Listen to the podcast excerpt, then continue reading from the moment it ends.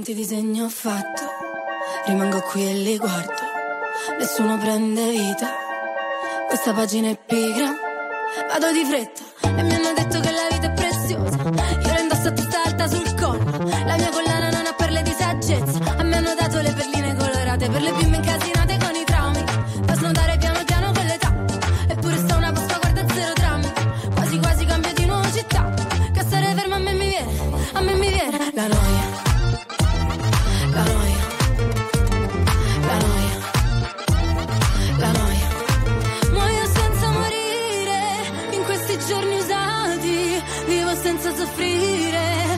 croce più grande, non ci resta che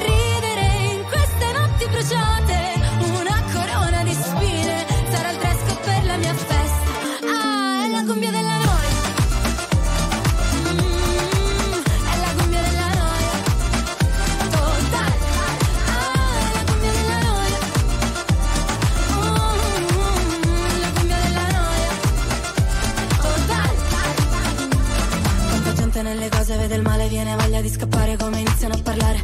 E vorrei dirgli che sto bene ma poi mi guardano male. Allora dico che è difficile campare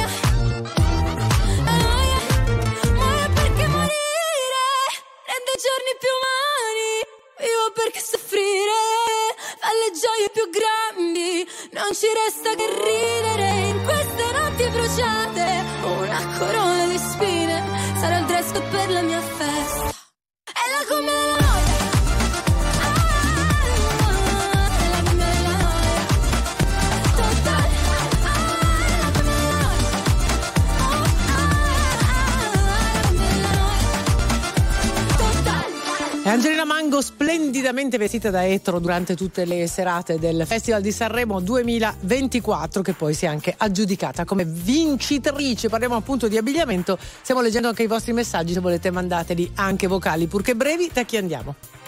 Andiamo da Luca, buongiorno. Buongiorno, buongiorno, RTL anche mia. Ciao, ciao Luca. Da dove? Ciao. Mi chiamo da Padova, e in questo momento sono a Padova, mi sto recando al lavoro e praticamente e la- intanto vi ringrazio perché è la prima volta che riesco a prendere la linea così anche se mie Wow. levate al mattino sono molto preste, sono molto presto per, per questioni di lavoro, appunto ripeto faccio l'autista di Pullman Gran Turismo Certo. girando per l'Europa dappertutto, per cui parto molto presto. Ma per tornare all'argomento, eh, credo che l'abbigliamento, io spendo abbastanza per l'abbigliamento perché appunto essendo sempre a contatto con la gente, eh, penso faccia piacere anche alla gente vedere una persona curata, ben tenuta, abbinata e quant'altro. Ecco, qual è secondo te eh, poi l'outfit che rispecchia questi criteri che ci hai dato? Ma diciamo che l'outfit penso va, segua molto eh, l'età anche della persona. Io ho 56 anni, per cui anche se mi sento abbastanza giovane, non Mm. perché non voglio invecchiare, sia chiaro, ma insomma anche essendo sempre a contatto con la gente, girando in punto l'Europa, eh, hai anche questa dinamicità diversa. Ma l'outfit deve rispecchiare innanzitutto la persona, perché c'è chi sta benissimo col jeans e chi sta benissimo più col classico, Eh, col sportivo. e tu cosa ti metti? Vogliamo sapere di te, di te vogliamo sapere. Guarda, Come ti per vesti? esempio oggi, oggi Ecco, partendo raccontaci. da camicia bianca, un gilet grigio, un pantalone grigio scuro antracite, un pantalone grigio perla più Bello, chiaro bello. praticamente, Mhm. calzino, a me piace il calzino corto, ah, con delle righine leggere che richiamino magari o il pantalone o il, il gilet e la scarpa nera. E la Sai che quelli così li chiamano un po' fighettini, no? Quelli che curano tanto Sì, sì, l'aspetto. sì, per tu carità, tu per sei carità. orgoglioso di questa cosa? Sì, Bravo. Beh, certo, eh sì, Bravo. bisogna essere orgogliosi. Cioè, Sono- Se ti piace anche l'idea di abbinare. farei- Esatto, esatto. Sì, ma Bravo, altrimenti bravo. non mi direi così, ma poi Giusto. diciamo che l'orgoglio viene anche dato dalle persone che incontri, perché Certo. Che se una persona apprezzano. ti Eh sì. schiva o ti fa ti apprezzamenti praticamente, Sì, no? sì, sì, sì, giusto, giusto. O che notano magari che c'è qualche novità. Eh beh, ragazzi, fa piacere Fa a tutti. piacere. niente da Senti, ma Luca, eh, dove- per dove parti oggi? Beh, oggi devo fare un giretto soltanto qui in zona, è una zona. giornata di lavoro a una mostra di De Chirico a Mhm. Conegliano Veneto Sì. praticamente. Porti un gruppo? E- porti un- Sì, porto un gruppo di persone più o meno. Prossimo viaggio anziane, lungo, lungo, lungo? Il prossimo viaggio c'è un Budapest, poi un eh, Costiera Amalfitana, Sorrento, Praga, Ah, però. Sicilia. Vabbè, Eh, eh. diciamo che mm, non ti annoi, ecco, facciamo così.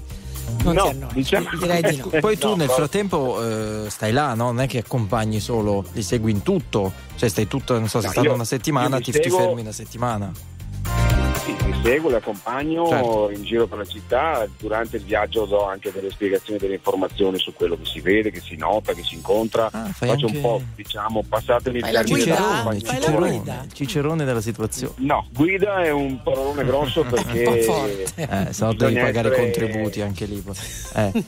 Esatto, Bravo. ma accompagnatore turistico a bordo del mio mezzo sicuramente per intrattenere gli ospiti credo che fa piacere. E anche questo, esatto, sarà molto apprezzato, Luca. Bravo. Grazie mille, beh, buona giornata, grazie per aver Grazie a chiamato. voi. Ciao, ciao, Grazie ciao. a voi, Ciao. grazie, alla prossima. Andiamo con le ultime notizie. È stato recuperato il corpo dell'ultimo operaio disperso. Un dolore indescrivibile, una tragedia immane, scrive il sindaco Dario Nardella. Nel crollo, nel cantiere del supermercato Esselunga a Firenze sono morti cinque operai. Oggi davanti al cantiere manifestazione dei sindacati nel giorno dello sciopero nazionale. Al Consiglio dei Ministri di oggi prevista un'informativa del Ministro del Lavoro Calderone. Voltiamo pagina, andiamo all'estero. Il presidente russo Vladimir Putin richiama il suo rapporto speciale con l'Italia, dove si è sempre sentito a casa, dice rispondendo alla domanda di una studentessa italiana in un'università di Mosca. Le frasi di Putin alimentano la bufera politica scatenata dalle parole di Matteo Salvini ieri a questi microfoni RTL 1025 sulla morte di Navalny, sulla quale faranno chiarezza giudici e medici, ha detto il vice premier, scatenando le critiche delle opposizioni. E c'è il calcio, l'Inter vince la sfida di andata degli ottavi di finale di Champions League con l'Atletico Madrid 1-0 il risultato.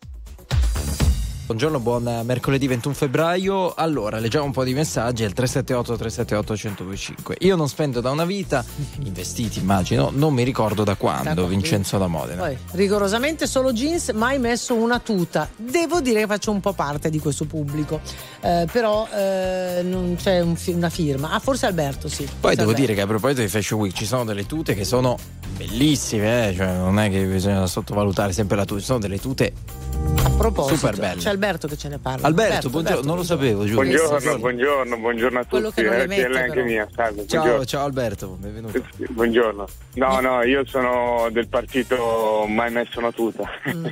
Quindi la tuta gold di Mahmood, neanche Beh, quella d'oro di Mahmood. No, eh? no, no, può essere il diamante con i soldi dentro, non, non la metterò mai. Con cinque cellulari. No, no. Scusami, in La mia casa, no, per religione è curiosità, solo- in casa come ti regoli? In casa io sono, avrò i miei problemi, però quando mi sveglio la mattina Ti metti i jeans? al 90% delle volte, eh sì, metto i jeans e sto in casa con i jeans. Cioè, scusami, se stai magari non so, ti metti lì a guardare un film e ti vuoi Ma- rilassare un ma attimo. il pigiama non va jeans, bene, ragazzi. Sì, sì, eh, m- mi devo togliere il pigiama innanzitutto perché è una cosa mia che me lo devo togliere, Sì, perché secondo me il sì, pigiama sta. messo solo quando stai dietro al letto.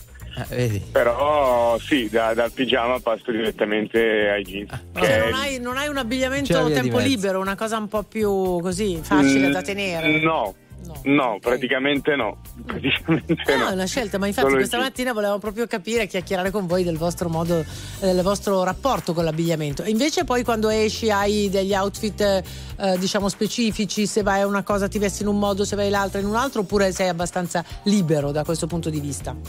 Sarò ripetitivo, ma jeans. Jeans, jeans. Jeans funerale, jeans matrimonio, jeans banca, ne- jeans ne hai- casa, Esatto. jeans Hai pizza. una Esatto. gamma, gamma Esatto. cromatica che ti permette, cioè sono Blu, blu, eh, i jeans sono blu. Sì, ho Il capito. jeans è unicamente blu o nero. Grazie, è Dai. unicamente blu, c'è il blu chiaro, c'è il blu scuro, c'è il blu formale, c'è Ma ehm, blu, blu di base è blu scuro in verità, però sì, è tendente comunque al classico colore jeans. eh, Oppure il nero. sì. denim, quello Sì, insomma, sì, quello blu scuro, quello- diciamo che è anche un po' più- forse il più Ma elegante tra poss- tra- possiamo tra i chiederti vari. l'età? Sì. Non, si- non possiamo, no? Quanti anni hai? Come? Quanti anni hai?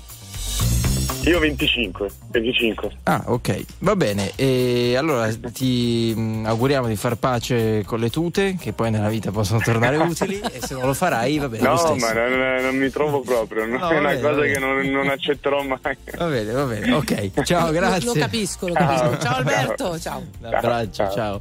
Allora 02 25 15 15 eh, per naturalmente venire in diretta con noi, esprimetevi anche su questa cosa della tuta, ma molto così. Molto colpito. Ma sai, non tanto la parte pubblica, perché uno in pubblico ci sta che abbia. A me non capita mai di girare con la tuta, cioè è proprio rarissimo. Devo andare sotto casa a fare la spesa e mi sono dimenticato il burro, se, se proprio. Mm. Ma in casa? Allora, beh, dipende. Per esempio, io sono una che non ama le tute, non ne ho neanche una, Ma non, le- non esistono. Però se tu compri dei pigiama che sembrano degli abiti, Sì. sono meravigliosi. Ma certo, Io però hai sentito, metto. lui dice no, il pigiama solo a quando letto, sono a letto. sarà di flanella, Capito? di Che fa? file. Boh, non lo so, non lo so, mi ha lasciato un po' così.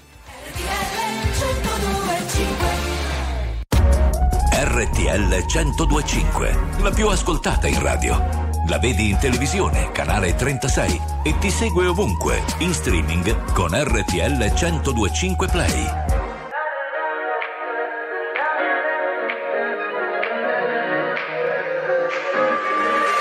Serve un'idea continentale. Vorrei parlarti e mi vergogno come un cane. Aspetti il treno, io il cellulare. Non trovo l'asso da giocare. Ormai ai,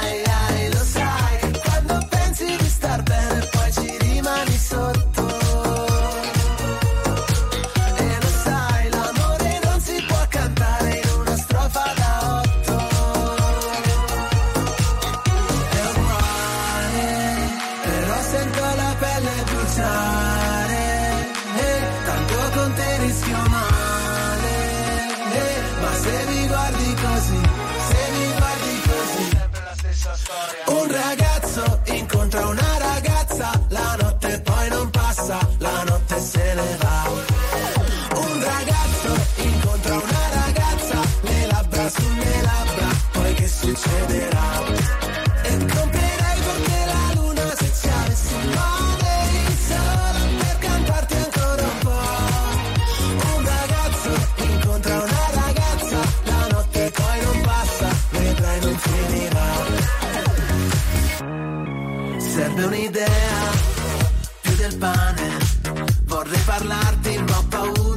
paura di ghiacciare. Siamo un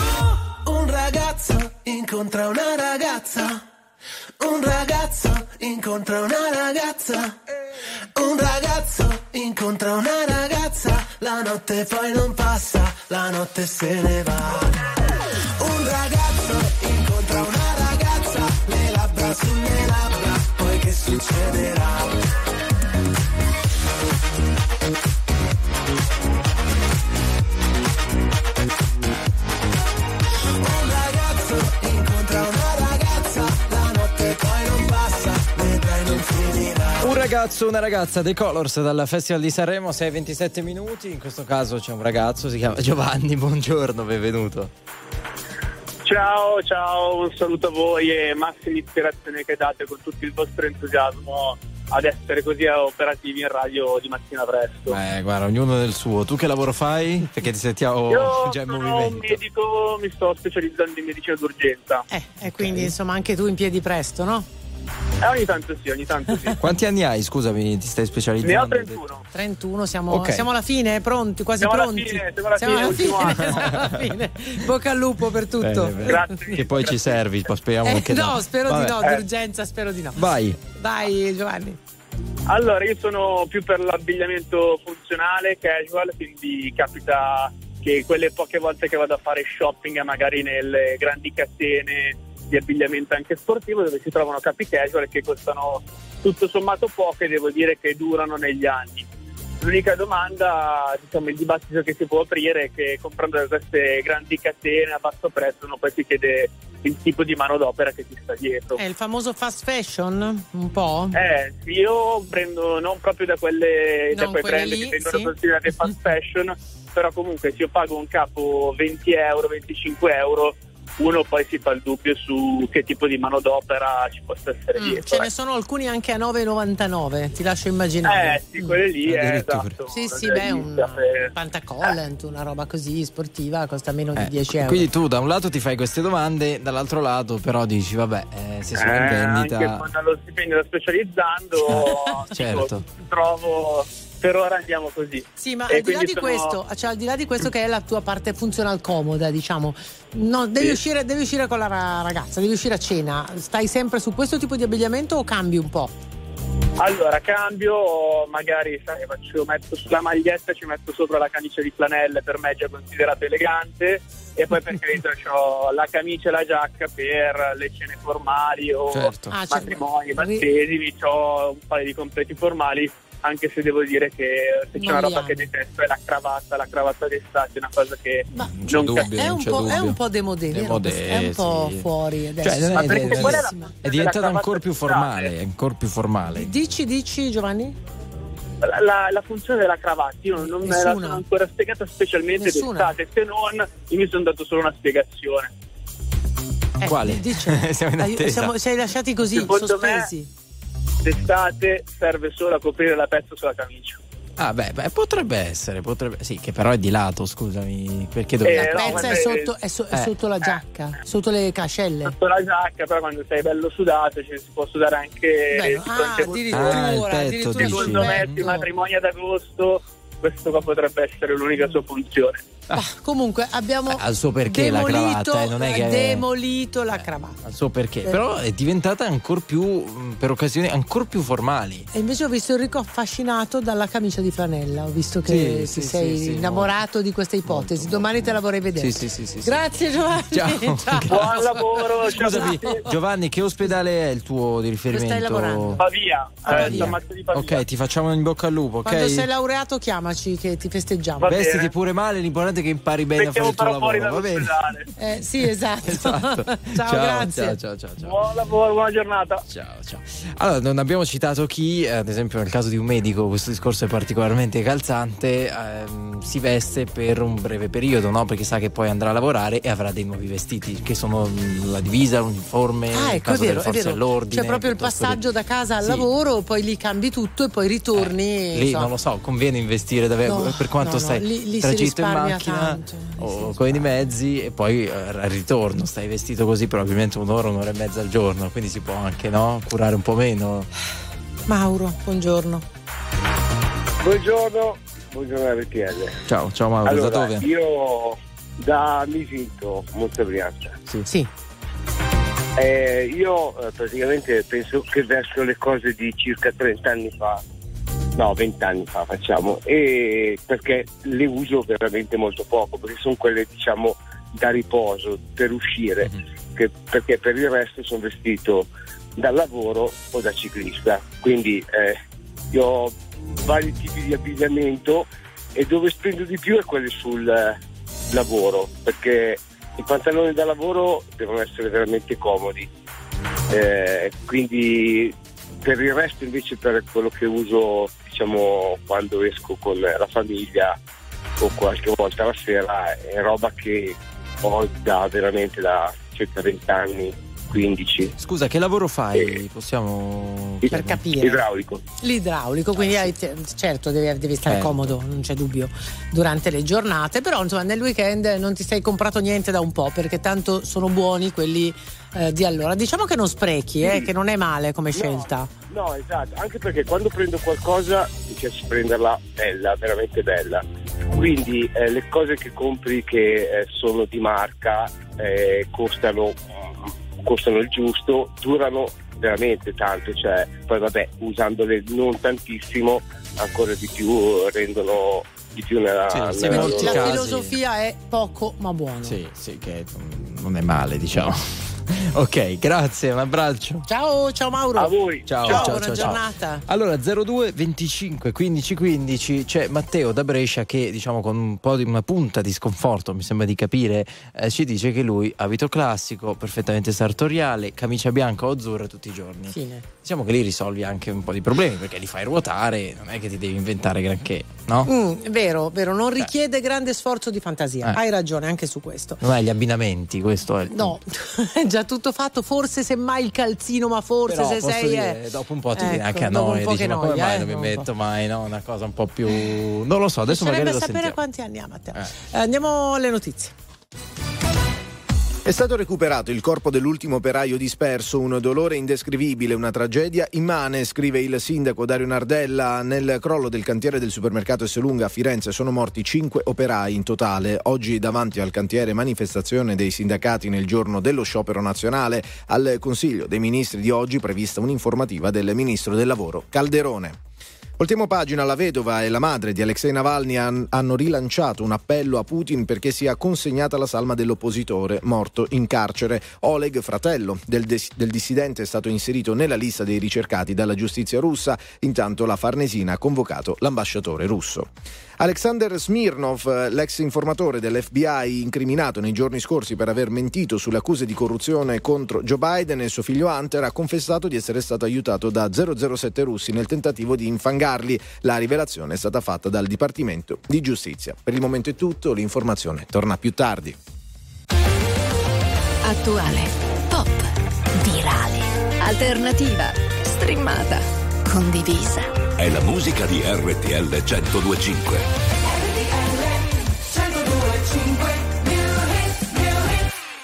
Patience feels like I've been waiting for a lifetime lightning to strike me.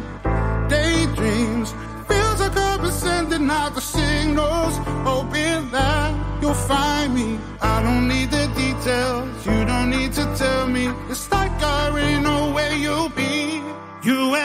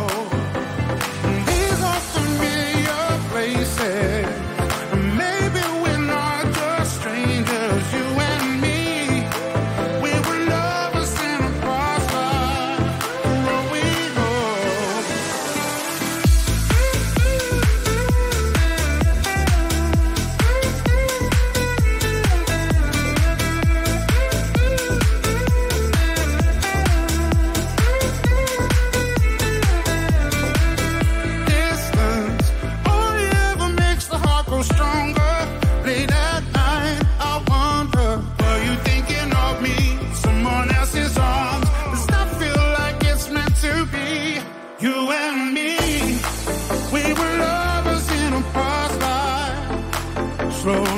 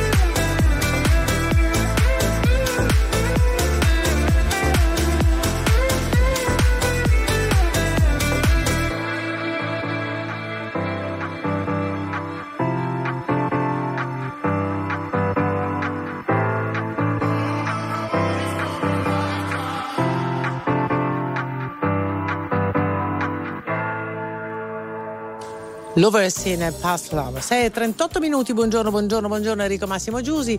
Eh, abbigliamento, rapporto col vestire, quando, come state in casa, come uscite, come vi piace, quanto comprate, quanto spendete, insomma un po' tutto questo stamattina nella nostra chiacchierata con voi. Inizia la Milano Fashion Week, proprio iniziata ieri e durerà fino al 26 di febbraio. Abbiamo preso un po' questo spunto. E Marco da Firenze scrive: Io mi vesto solo di nero, abbigliamento total black perché il nero sfina. Ah, ok. Anche con No, pensavo 40 face- gradi. pensavo- no, chiedo. Eh. Pensavo facesse un lavoro un po' particolare. No, no, no, Dove no, bisogna credo, vestirsi di nero. Eh, Pa- Paolino? Sì, buongiorno. Paolino, buongiorno. Buongiorno, buongiorno, sono Paolino da Fortunago. Dove si Eh, trova? Fortunago, provincia di? Pavia, Pavia, Pavia, sono pavese. sì, sì. Sì. E niente, no, l'ho chiamato per questo, perché ho sentito quel signore che diceva per la cravatta, così. Sì. Io vabbè, permetto che ho 56 anni e sono un produttore vitivinicolo e per noi la cravatta è un po'... Alla domenica si portava via il vino e allora io ho mantenuto questa regola di, di mio nonno, diciamo, ecco un po' così, ecco. E quindi ho cravatte abbastanza sgargianti e con un abbigliamento normale, Ma certamente. quindi al tu blusista, sì. diciamo che lo Sì. vivi come un vezzo, non è proprio una cosa di eleganza, è che ti piace cambiare, mettere vari colori, è un po' più così? Ah, sì, sì, è proprio così perché dai un po' l'idea del- del- della giornata fortunata per noi quando Ah. si vende vino è il nostro lavoro. Certo. Eh, sì, sì, giusto, per- giusto. eh, Trasmetti mio nonno- energia, che bello, quei Sì, colori. Me- metteva, sempre, metteva sempre questo cravattino, noi di solito si andava la domenica, adesso vabbè si va tutta la settimana perché è consegna su Milano, così. E è un po' una cosa così, ecco, è un po', un- non so come chiamarlo, vezzeggiativo, ecco, non so se è la parola giusta, però... sì, sì, un vezzo, un vezzo. ecco così. E quindi vabbè, Quindi la anche nei- metti. nei- nei mercati che faccio così di Sei- campagna amica così è sempre una Sei cosa sempre sì. in questo In modo. diretti, Posso sempre. chiederti una sì, di col dirette campagna amica belli, tutti gialli e verdi. Ehm, Sì, ma sì. senti, mh, posso chiederti se sei di quelli che poi se, se non la mettono si sentono un po' sc- nudi? sì, sì, sì, sì. immaginavo, Sì, sì. immaginavo, perché se la Sì, da certo. quando hai 20 anni e ne hai 56, Sì, sì, sì. se poi non Sì, te la sì, sì. indossi stai un Chiaro. po' male. È un po' il mio, è un po' il mio lavoro, sì, diciamo, fa parte del, fa parte del nostro, del nostro lavoro. Senti, col nodo, nodo quello Sì, anche- classico oppure hai sperimentato. Sì, quello classico, perché Quello io non classico. facevo lo scappino, ma non sono tanto capace. Lo scappino è ancora più bello, ecco, per dire. Certo. Enrico, tu lo sai fare? Ma certo, Ma no? come Sì, no? guardo Ma sempre no? tutorial, tu lì con il video, guardo Eh, tutorial, l'ho ci messa vuole, 3-4 ci vuole. volte la cravatta, però devo dire, insomma, mi sono trovato bene, Sì, un sì. po' così. Vabbè, Grazie, ciao, un abbraccio. Buona giornata a Ciao, tutti. Ciao, grazie a presto, voi. ciao, ciao, ciao. Mi è venuto in mente che un matrimonio devo procurarmene un altro, non è che posso mettere sempre la stessa. Eh, ci penso io. Vado da un amico a Napoli, Ok, comincia per M. Eh, da chi è, da chi è Gian- Gianfranco? Gianfranco, buongiorno. Buongiorno. Gianfranco, buongiorno. Buongiorno, Eccoti. Da dove Buongiorno, chiami? buongiorno. Eh, chiamo da San Sepolcro, Sì, Provincia di eh, Toscana, giusto? Arezzo. Arezzo. Bene. Sì, Arezzo. Vai. Niente, e io viaggio con i panni vecchi chiaramente perché eh, sono un pensionato e mi riciclo tutti i panni vecchi che mi servono per andare, che faccio, vado a cercare i tartufi, mi diverto, questa passione e quindi eh, per adesso sono molto sobrio, viaggio, viaggio così e, e vado... eh, i panni chiaramente se devo ricomprare compro qualcosa di quelli sportivi eh, sempre che devo, posso in seguito sempre riciclare per il mio servizio Però modalità vestirsi fare- comodo, mi sembra di capire, no? Vestiti comodi. sì sì sì Ah. sì, sì, Senti, vai a comodo. Tartu- dov'è che vai a Tartufi? Scusami, in che zona? Cioè, io ora parto che vado, vado a cercare non trovo niente chiaramente un po' Eh, finita è la tardi, stagione. è tardi, non è tardi? No no No. no, no Cioè, è tardi presto. per quello bianco, eh, ma è, è- è buio ancora ancora è buio No, non in quel Quindi- senso, se non è tardi come stagione, non è un po' avanti. no no no, No, adesso ora c'è la marzola Eh, sono varie tipologie, noi Ma ovviamente scusami, siamo vai nella tua ignorantissimi. zona, questo Sì, volevo eh, capire. il cosiddetto bianchetto diciamo Il bianchetto, va bene. Va bene, grazie. Ciao, un abbraccio. Ciao. Ciao, ciao, ciao, ciao. Sentiamo un vocale mandato da A voi. me piace tantissimo la- l'abbigliamento, addirittura mi cambia l'andatura, se sono sportivo cammino in, una- in un modo, se sono elegante cammino in, in un altro e veramente è, è una passione. Carlo Eh, chi- chissà come cammina con la gonna, Carlo. Vabbè. Poi c'è lo Eh, sportivo giovane che è la, la tuta col cavallo alle ginocchia. No, ti prego, Carlo, no, ti prego, no, non va più. Eh, chi c'è? Ciao RTL anche mia, sono Vincenzo. Io concordo pienamente con l'ascoltatore di prima perché il pigiama si usa solo per dormire. Non è igienico andare in giro anche solo a sedersi sul divano, preparare la colazione o fare qualcos'altro. Buongiorno a tutti.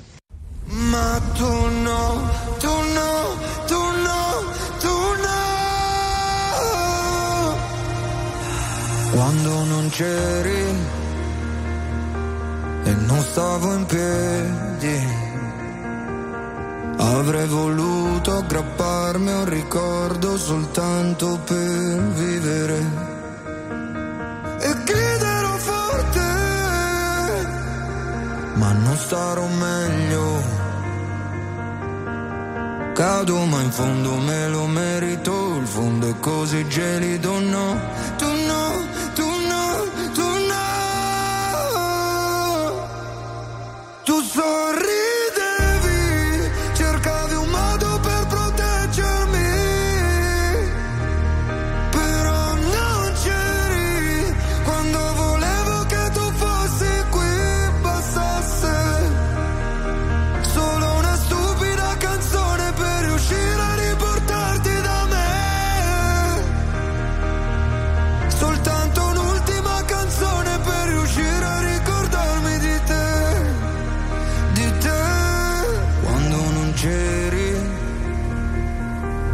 passavano i mesi.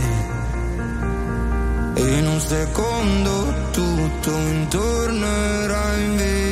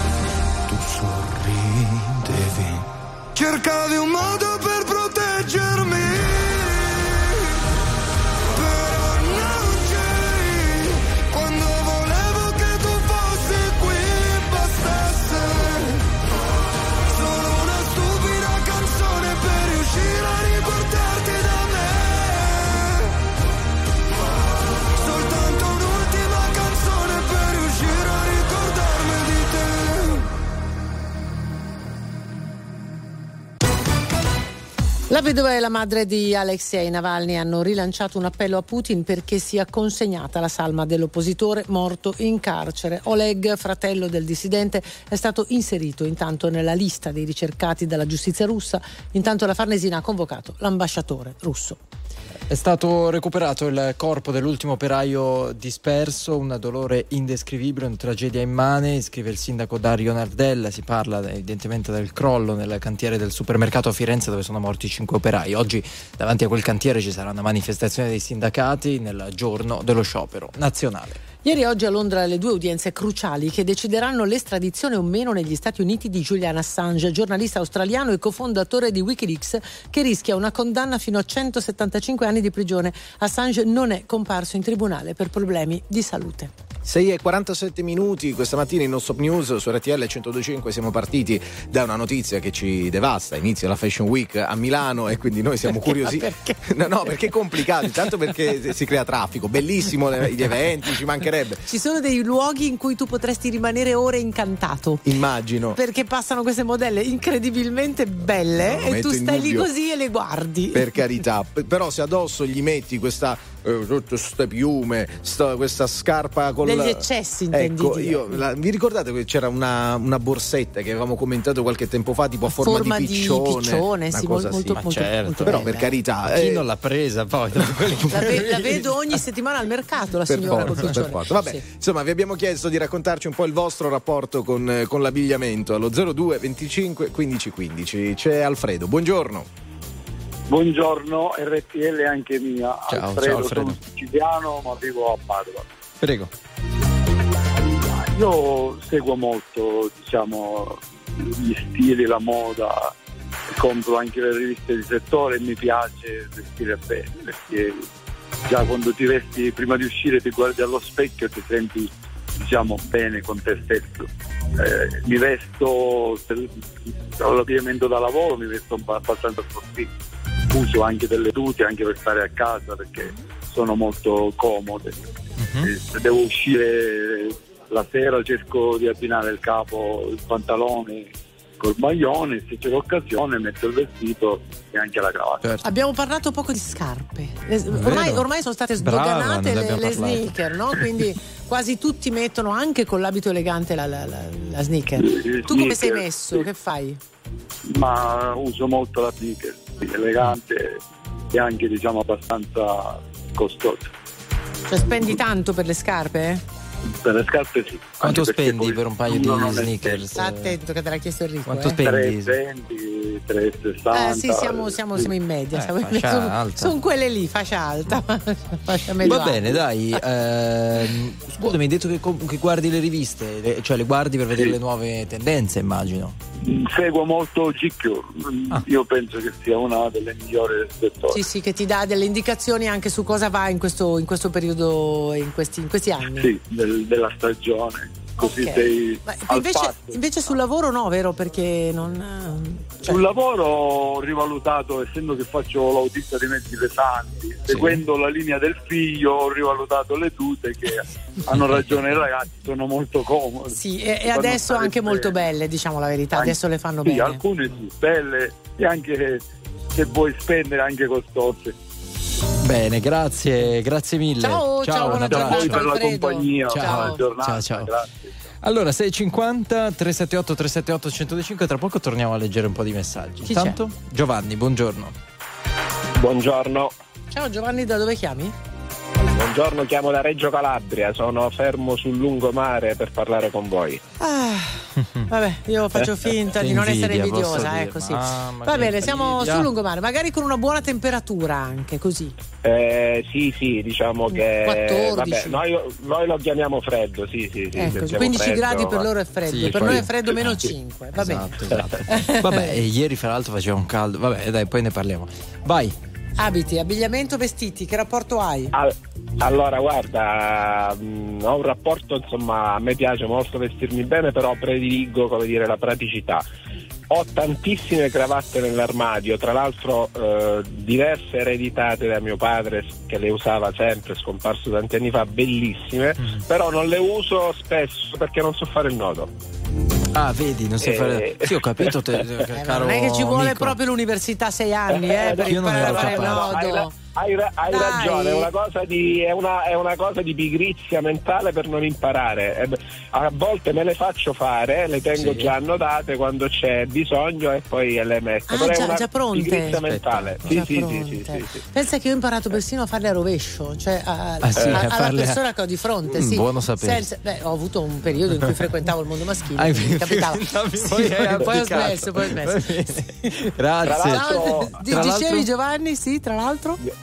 No, no, a me- mi ricordo che mio padre le faceva in un secondo, proprio a occhi chiusi, quindi Eh, io eh, adesso dai. prediligo, Eh, prediligo eh. nonostante il clima di, mm, chiamiamolo inverno, i colli alti, neri, grigi, blu, eh, jeans o pantaloni, insomma le... Bravo, le- perché insomma, hai citato, quindi- vedi che te ne intendi tu di moda, hai citato il collo alto che è un po' il trend degli ultimi due anni, dai, diciamo così, maschile, Sì. dico, Sì, sì. un collo alto anche in modo molto elegante, con la giacca sopra. E hai risolto anche il problema della Risolve sciarpa, tutto. sei a posto. Ma ti posso dire pure della camicia, perché nessuno È vero, sa è se lì vero, sotto... nessuno la metti sotto, Eh, la camicia non la metti più. Ci può essere una maglietta. Grandissimo, ciao Giovanni. Ciao. Ciao, grazie, ciao ciao. Ciao. Un vocalino. Buongiorno ragazzi, sono Marco dalla Sardegna. Io tutto l'anno indosso sempre il velluto, che sia in estate che sia in inverno, perché è l'abbigliamento tipico e anche questione di abitudine. Tu hai capito? Il velluto Sì, sì. d'estate Anche e ad d'inverno agosto, sì. ad agosto. Anche in spiaggia sembra che lui vada Il costumino, vestito di il velluto, eh. Sembra, Vai, vai. sembra, bisognerebbe verificare però. La musica di RTL 1025 cavalca nel tempo. La più bella musica di sempre. Interagisce con te. La più bella di sempre. E adesso ti sblocca un ricordo.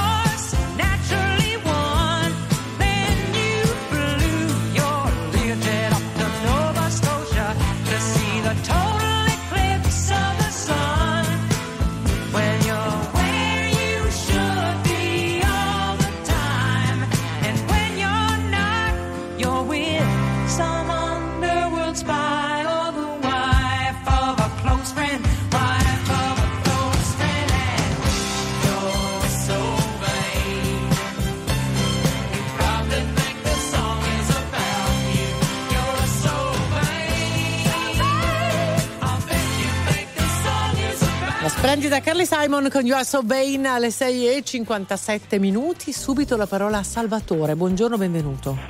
Buongiorno RTL anche mia. Ciao. Buongiorno. Allora, Da dove, da allora, dove chiami? Da dove chiami? Si parte sempre con la chiamo- geografia qua. allora, io chiamo da Cireale, una cittadina in provincia di Catania. Eh, allora, il mio, il mio rapporto con l'abbigliamento e quindi con il modo di vestirmi, io normalmente mi vesto in maniera casual senza essere esageratamente estroso o esageratamente appariscente perché non lo amo.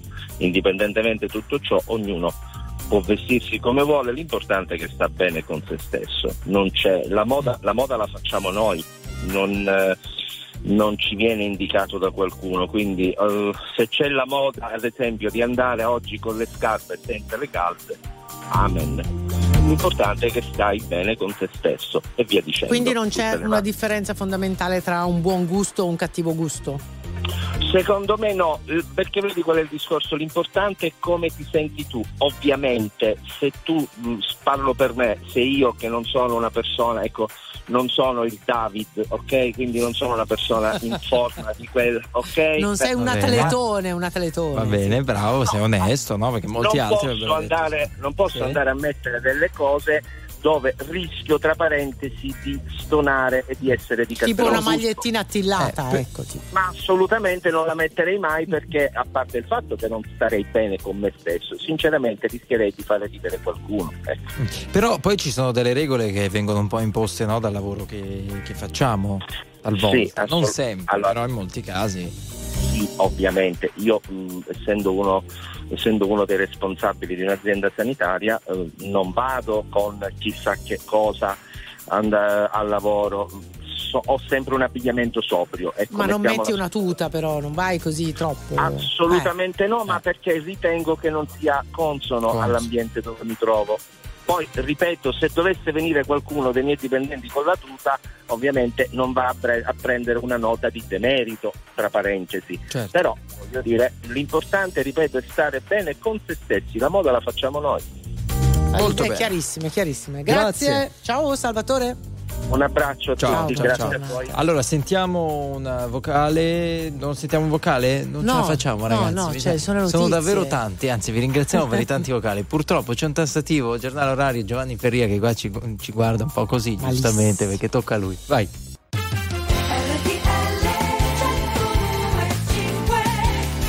7 e 6 minuti, eccoci con la seconda ora di Non Stop News. Enrico Cosa ridi? Galletti, ridi? Legrenzi. Ma te lo dico, ma perché ri- Lascia cosa fare. c'è? Niente, perché dici delle cose eh, fu- nel fuori onda che non possiamo ripetere Ma- in pubblico quando c'è qualche milionata di persone C'è che ci sta ascoltando. Poco, no? Con Vai, sì. Eh? Dicevi, dicevi. No, no, fate i Prego, vostri comodi, prego. figuratevi, per favore, siamo in diretta nazionale, non lo so io.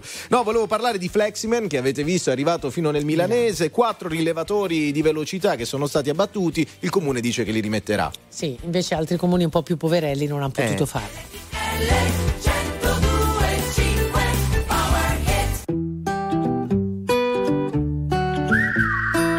Mi han detto che il destino te lo crei soltanto tu. V'è tempo col respiro e se corri ne avrai di più. Ma se morirò da giovane, spero che sia da ridere. Mi han detto se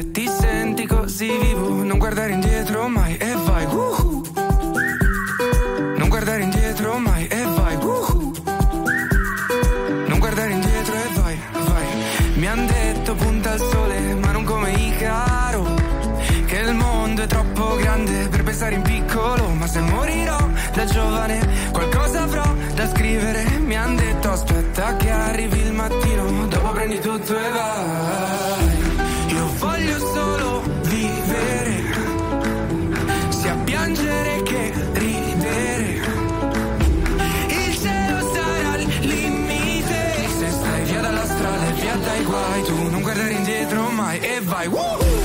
Io voglio solo vivere E piangere dal ridere Il cielo sarà il limite Se stai via dalla strada e via dai guai Tu non guardare indietro mai e vai Woohoo! Non guardare indietro mai e vai!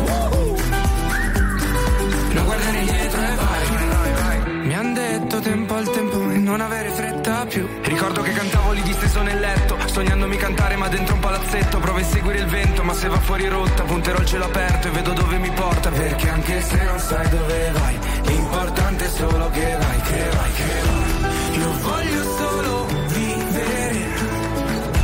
Sia piangere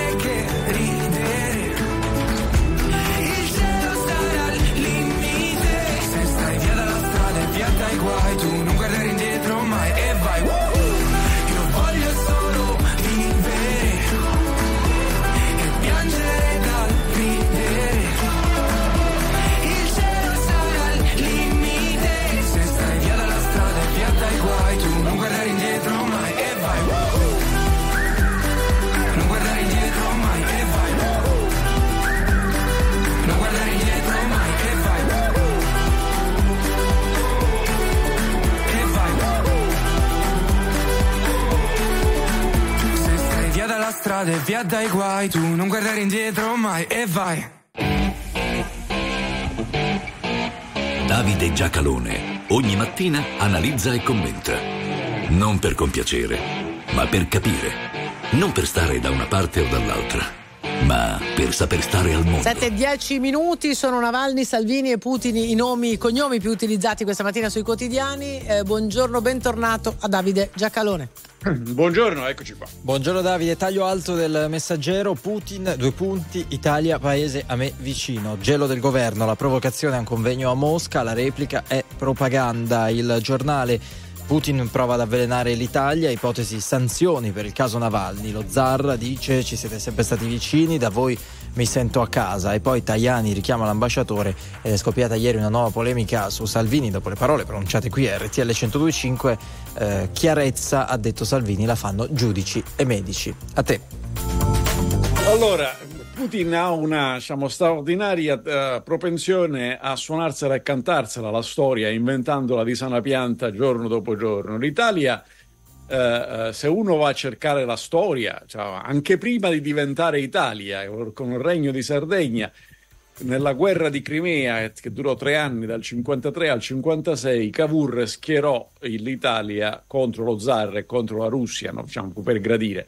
Eh, eh, più vedete, diciamo, a, a periodi più vicini a noi, eh, dopo la seconda guerra mondiale, l'Italia è tra i paesi fondatori dell'Alleanza Atlantica e della Nato, quando la Russia reggeva il patto di Varsavia, cioè l'alleanza militare e politica opposta, contraria a quella di cui noi eravamo fondatori, l'Alleanza Atlantica e la Nato. È vero, noi non abbiamo mai avuto, neanche in quella stagione lì, dopo la seconda guerra mondiale, non abbiamo mai avuto atteggiamenti ostili nei confronti dell'Unione Sovietica, come si chiamava allora, e della Russia poi, ci mancherebbe altro. Eh, noi, noi, perché Mosca puntò gli SS-20, i missili nucleari contro Roma e contro le città italiane. Noi non abbiamo avuto diciamo, atteggiamenti ostili, la Russia sì, li ha avuti. Ma questo diciamo, lascia il tempo che trova, perché la sostanza è che beh, beh, lui dice a me interessa scassare l'Occidente, quindi diciamo, qualsiasi occasione è buona. E ieri gli ha dato anche una mano il vicepresidente del Consiglio Salvini, eh, questa cosa di decideranno i giudici. I giudici decidono sull'esistenza o meno di un reato dove ci sono i giudici. Quelli in Russia non sono giudici, è una buffonata, sono pagliacci, pagliacci. Ma Salvini aspetterebbe di sapere da un giudice iraniano se eh, la ragazza ha commesso o non ha commesso il reato di scoprire i capelli? Beh, probabilmente diciamo, è un'attesa inutile, come dire. Vogliamo attendere da chi? Dai medici e dall'autopsia e dalla giustizia di sapere, russa di sapere come è andata con Navalny? Cioè quelli che lo hanno messo in quella condizione e che prima l'hanno avvelenato? senza riuscire ad ammazzare. Cioè c'è un limite anche al ridicolo. Io capisco tutto, capisco anche l'imbarazzo. C'è stata una stagione importante nella quale l'Italia e i governi italiani sono stati amici di Putin, ma certamente che c'è stato. Ed era la stagione a cavallo di pratica di mare, quando si riuscì a realizzare, il governo era Berlusconi, si riuscì a realizzare una condizione nella quale eravamo a un passo dal vedere entrare la Russia nell'alleanza atlantica. Nel senso che era finita la guerra fredda e si dismetteva la contrapposizione tra la Russia e l'Occidente. Quella strada è stata dinamitata da Putin, è lui che ha cambiato strada. Chiaro questo? Quindi, al di là del giudizio che può essere dato naturalmente libero e in ogni momento sull'azione di questo o quel governo italiano, la sostanza è che l'aggressione armata contro di noi la sta facendo Putin. Punto. 7 e 14 minuti, tra poco parliamo di Assange, prima la via Bilic minuti, parliamo di Julian Assange, lo ricorderete, il giornalista che nel 2010 mh, ha pubblicato su Wikileaks una serie di documenti molto riservati che hanno imbarazzato eh, governi statunitensi, documenti che hanno non solo ovviamente quelli statunitensi, nel 2019 gli USA lo hanno accusato sulla base dell'Espionage Act e hanno fatto richiesta di estradizione, lui si trovava a Londra, dunque vediamo a che punto siamo. Il Sole 24 Ore titola Assange all'ultimo match contro l'estradizione. Il Corriere della Sera nelle pagine interne scrive Assange è l'ultima mossa per evitare l'estradizione negli Stati Uniti, morirebbe. Allora, c'è qualcuno che accosta questo caso Assange a quello di Navalny e naturalmente ci sono i copia incollisti della propaganda russa che sanno, fra l'altro usano sempre le stesse espressioni, ragazzi siete anche facili da, da, da risconoscere perché cioè, se conoscete quattro parole, parlateci di Assange, le voilà, eccoci qua.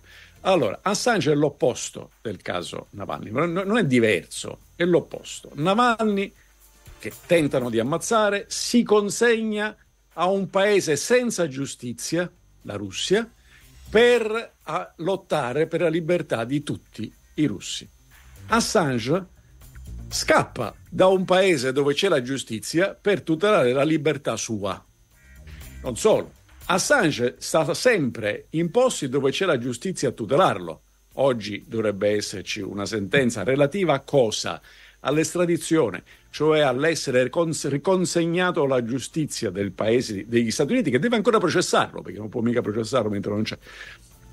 E, e, e, e per così a, a Londra dopo eventualmente, quindi con tribunale londinese, e dopo eventualmente potrà ricorrere alla Corte europea diritti dell'uomo, tutta roba che eh, eh, Navalny non ha visto manco da lontano. Il tema qual è? Il tema è, eh, ma lui tra il 2007 e il 2010 ha diffuso questi documenti, è un atto criminale o è giornalismo d'inchiesta? Si può discutere, infatti questa sarebbe la discussione in tribunale e tra l'altro è lecito avere opinioni diverse.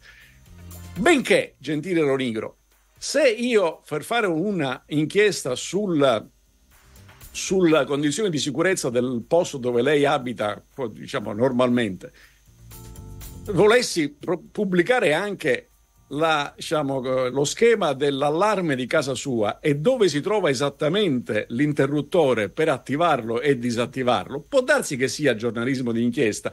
Qualcuno potrebbe sospettare anche di complicità con i ladri, però che è quello che si sospetta di Assange, perché, perché pensare che l'Afghanistan e l'Iraq siano paesi di libertà e quindi io svelo i piani di chi va a fare la, la, la, la guerra in quei paesi per cercare di cacciare i talebani e Saddam Hussein, è una tesi forte, ma è una tesi che nel mio mondo, nel mondo libero, si può sostenerla e poi si può rispondere in tribunale. Assange non l'ha mai fatto perché è scappato e si è rifugiato nelle ambasciate dei paesi dove non c'è né il diritto né la democrazia. Che abbia a che vedere questo con Navalny lo sa solo il cielo. Sono le 7.18 minuti, torniamo in Italia e riparliamo del mondo della giustizia. Tribunali, spese per un miliardo, uscite in aumento del 15%, troviamo tutto questo sulla prima pagina del Sole 24 Ore, eh, del, dicevo del 15% dal 2017, intercettazioni in calo ma più costose. Eh, vedete, è, dal 2017 è cresciuta la spesa per la giustizia, diciamo in generale, del, 17, del 15%. Le voci principali di questa crescita sono stati intanto la, il pagare per l'assistenza legale a chi eh, non ha i soldi, quindi il gratuito patrocinio, è gratuito per l'imputato che viene chiamato, ma qualcuno deve pagarlo l'avvocato, lo paga il contribuente, questa è spesa per la giustizia, e poi le intercettazioni. Ora, questo dato interessante che viene dal Ministero della Giustizia e che meritoriamente il Sole 24 Ore pubblica, cosa ci dice? Per, eh, per, per, dirci qualcosa di specifico e tecnico bisogna guardarci, guardarci, dentro con molta attenzione, ma in generale, che non è che se aumenti la spesa aumenta la, l'efficienza. Cioè, se il meccanismo produce lentezza, tu quando ci metti più benzina, cioè ci metti più spesa, produci ancora più lentezza. E quindi non è, non è l'aumento della spesa, insomma, la soluzione, laddove invece ovviamente bisognerà ragionare, per esempio, su molti di quei procedimenti in cui il bisognoso arriva a processo, ma noi siamo sicuri che debbano arrivare tutti in quel posto, tutti a processo, talché al bisognoso paghi anche il gratuito patrocinio? Allora Davide, ultimi secondi, quelli che ci restano, continua la saga sul limite ai mandati per sindaci e presidenti di regione, prima pagina del Corriere della Sera, la Lega non fa sconti sul terzo mandato, gli alleati verso la conta, il vertice, le tensioni, l'emendamento resta. Io ho il forte sospetto che non gliene importi niente a nessuno, però diciamo, per i 5 o 6 affezionati al tema è una medaglia a doppia facciata. Da una parte c'è il tema istituzionale. Il tema istituzionale dice in tutto il mondo civile che chi viene eletto direttamente a un potere esecutivo, qual è quello dei sindaci oppure de, quello dei, dei, presidenti di regione, eh, eh, ha un limite al mandato cioè non può essere infinito. Poi lo vuoi mettere due volte, lo vuoi mettere tre mandati, mettici quello che ti pare, ma insomma in ogni caso da, ci vuole un limite. Perché? Perché se no si autoriproduce, non lo sostengo io, lo, lo sostenne Roosevelt che di tanto a uno come me me leggete sempre. Quindi cambiamo la Costituzione e mettiamo il, il limite ai due mandati. Poi c'è l'altra faccia della medaglia che invece è più direttamente politica, nel senso che se non si toglie il limite dei due mandati, che secondo me non si toglierà, farà finire che eh, i governatori diciamo, importanti della Lega e quelli importanti del Partito Democratico presenteranno il conto ai loro rispettivi segretari perché dicono vabbè io ti faccio fare l'estrema destra e ti faccio fare l'estremo libertario però tu mi fai fare ancora il presidente della regione se no è qui è guerra e ti finisce male Naturalmente dall'altra parte ci sono, a cominciare da Meloni naturalmente, ma lo stesso Tajani, gli altri partiti che dicono sapete che c'è se voi fate la guerra interna, ci fa pure piacere. E questa è la seconda parte della medaglia, ma rimango della convinzione che generalmente non gliene importi niente a nessuno. Grazie. Grazie a Davide Giacarone, torniamo domani intorno alle 7.10 con la tua rassegna stampa, buona giornata. Grazie a voi, buona radiovisione a tutti. A domani Davide, Inter, Olè, questa è l'apertura della Gazzetta dello Sport, si parla della Champions ovviamente, Arnautovic gol d'oro, Atletico dominato, però è solo 1-0, Inzaghi dice meritavamo di segnare di più, in taglio più basso Napoli, c'è il Barça e finalmente Osi, il debutto di Calzona in panchina. Corriere dello Sport, Inter di forza, Inzaghi vince ma l'1-0 non descrive la superiorità dei nerazzurri, in taglio basso anche il tennis, addio Satta, parlare Berrettini, Sinner è uno stimolo. Noi torniamo tra poco con il post in fabbrica.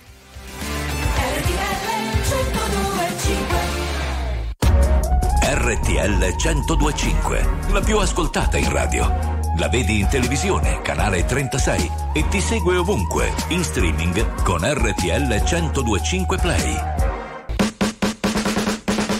Don't think I tried this one before.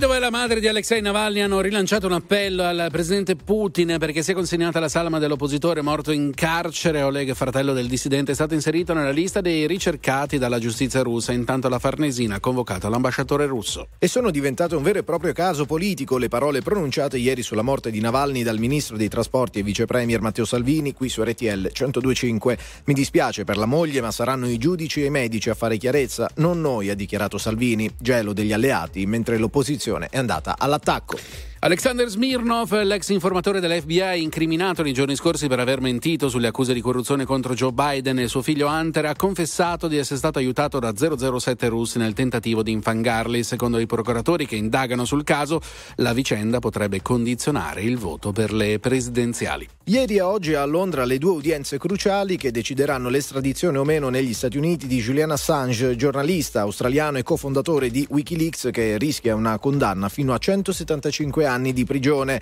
Assange non è comparso in tribunale per problemi di salute. A Firenze è stato recuperato il corpo dell'ultimo operaio disperso nel crollo del cantiere di un supermercato. Il bilancio delle vittime dunque di cinque operai morti oggi davanti al cantiere. Manifestazione dei sindacati nel giorno dello sciopero nazionale al Consiglio dei Ministri prevista un'informativa del Ministro del Lavoro Calderone. A Catania due donne di 28 e 23 anni, entrambe nigeriane, sono state sottoposte a fermo per aver picchiato e frustato sulla schiena un bambino di 5 anni, figlio di una delle due. Le misure cautelari sono state eseguite questa mattina. I reati ipotizzati sono maltrattamenti e lesioni personali pluriaggravate. Il bambino sarebbe stato picchiato con un cavo elettrico. Siamo al calcio, vittoria dell'Inter nell'andata degli ottavi di finale di Champions League contro l'Atletico Madrid. 1-0 il risultato grazie al gol nella ripresa di Arnautovic. Oggi il Napoli allo stadio Armando Maradona affronterà il Barcellone. È tutto. Attuale, alternativa, streamata, condivisa. È la musica di RTL 1025.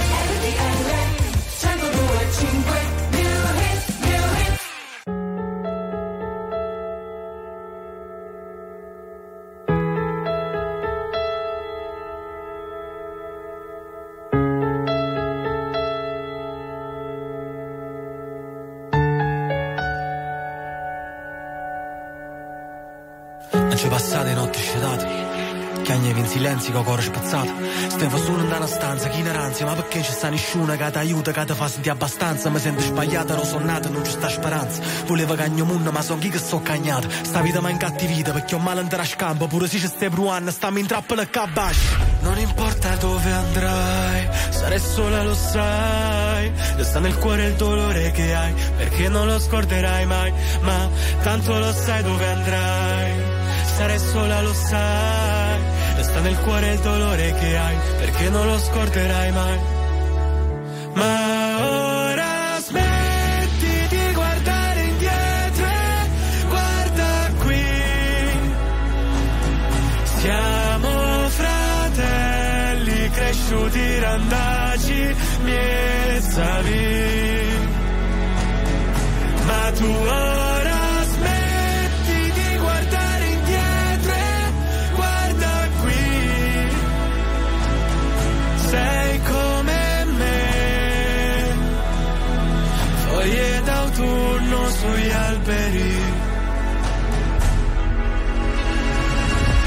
cose che tolgono la voce Lasciale alle spalle anche se è difficile.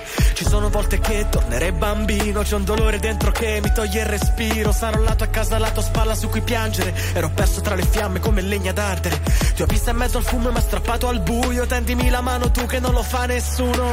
Non importa dove andrai Sarai sola lo sai. Sta nel cuore il dolore che hai Perché non lo scorderai mai. Ma tanto lo sai dove andrai Sarai sola lo sai Sta nel cuore il dolore che hai Perché non lo scorderai mai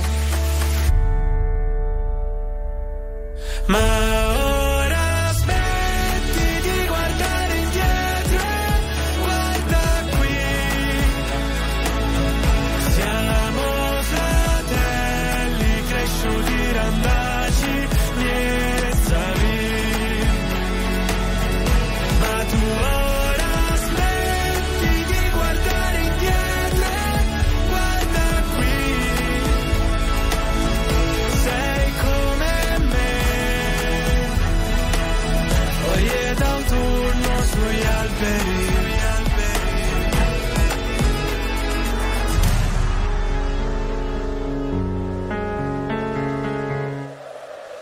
L'oroscopo di Donna Moderna a cura di Stefano Vichi. Bentrovati all'appuntamento con l'oroscopo. Cari amici dell'Ariete, con il passare delle ore questa giornata vi porterà leggerezza, emozioni e sentimenti che brillano, pensieri che tengono alta l'energia, insomma.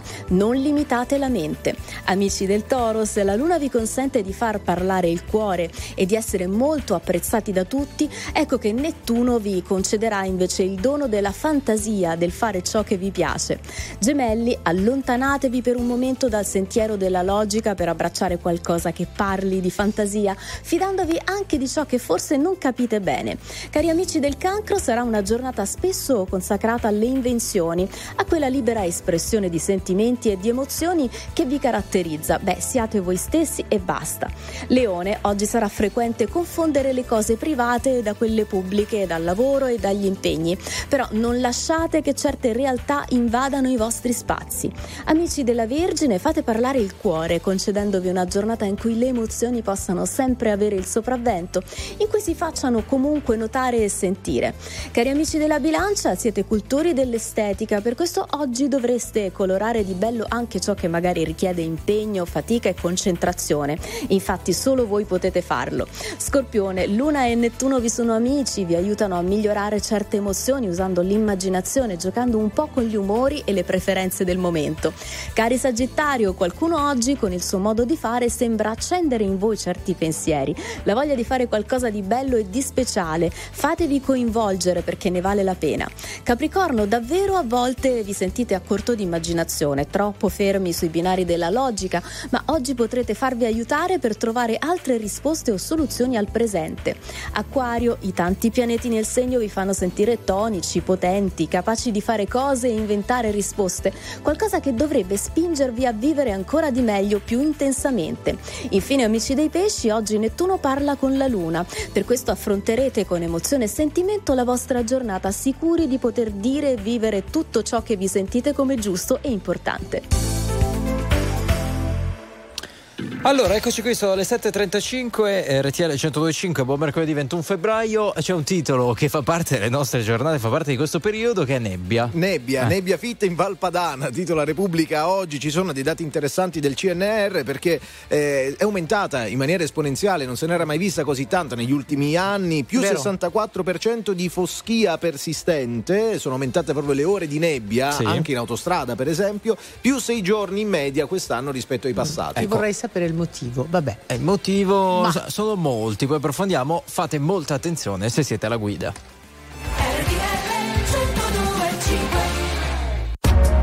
RTL 1025, la più ascoltata in radio. La vedi in televisione, canale 36 e ti segue ovunque, in streaming con RTL 1025 Play. Se partirò a Budapest ti ricorderai dei giorni in tenda quella moonlight fumando fino all'alba non cambierai e non cambierò fottendomi la testa in un night. Soffrire può sembrare un po' fake. Se curi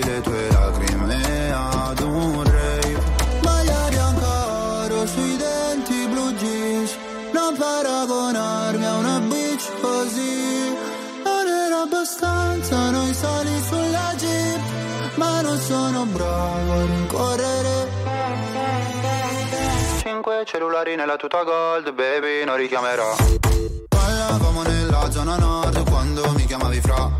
Con i fiori fiori nella tuta gold, tu ne fumavi la metà. Mi basterà, ricorderò, i gileni ripieni di zucchero, cambio il numero. 5 cellulari nella tuta gold, baby, non richiamerò.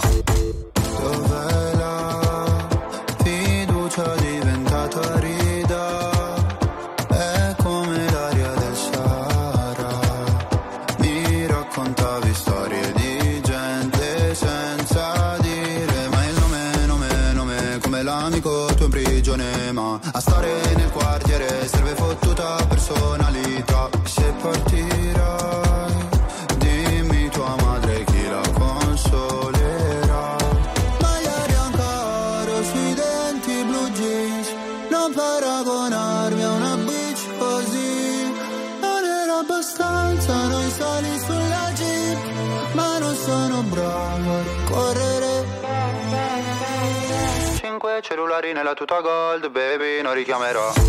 Ballavamo nella zona nord quando mi chiamavi fra. Con i fiori fiori nella tuta gold, tu ne fumavi la metà. Mi passerà, ricorderò, i gileni ripieni di zucchero,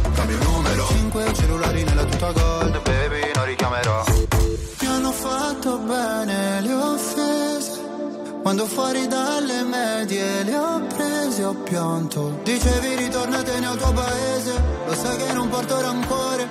Anche se papà mi richiederà Di cambiare cognome. Ballavamo nella zona nord Quando mi chiamavi fra.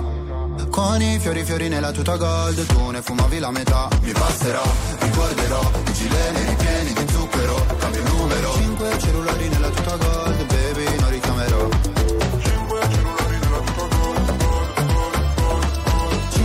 cellulari nella tuta gold Baby non richiamerò Anteprima, il post in fabbrica con Gianni Brugnoli, vicepresidente di Confindustria. Eccoci qui, buongiorno Gianni, bentornato, buon mercoledì. Buongiorno Giusy, buongiorno Enrico. Buongiorno, come- ritrovati. Come stai? Che giornata si prospetta per te? Riunioni? Molto positiva come tutte le giornate perché gli imprenditori devono affrontare le giornate positivamente. Bravo, ci piace. Allora, chi incontriamo oggi nel posto in fabbrica? Impor- impor- incontriamo una bellissima azienda eh, nella provincia di Milano, quindi eh, iscritta da Solombarda, che è Mi Farm, che è un'azienda che produce in conto terzi farmaci di diverse tipologie. È un'azienda che eh, rispecchia proprio eh, la classica azienda italiana che ha una grande attenzione verso le persone e per, verso la loro formazione grazie ai fondi di fondi impresa. Eh, il settore è un settore strategico per il Made in Italy, infatti occupa ben 69.000 eh, persone direttamente che diventano 150.000 insieme ai fornitori diretti. C'è stata una crescita molto importante negli ultimi cinque anni degli addetti sono cresciuti del 9% rispetto al 2% della media nazionale.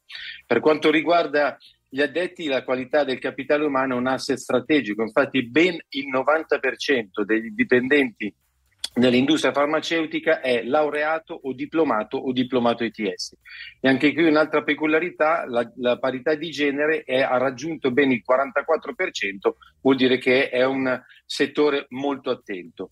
Per quanto riguarda il giro d'affari, il fatturato diretto è ben di 49 miliardi di euro, di cui 47,6 è fatto da esportazioni, vuol dire che i prodotti che vengono fatti e eh, prodotti in Italia sono un asset strategico per le nostre esportazioni.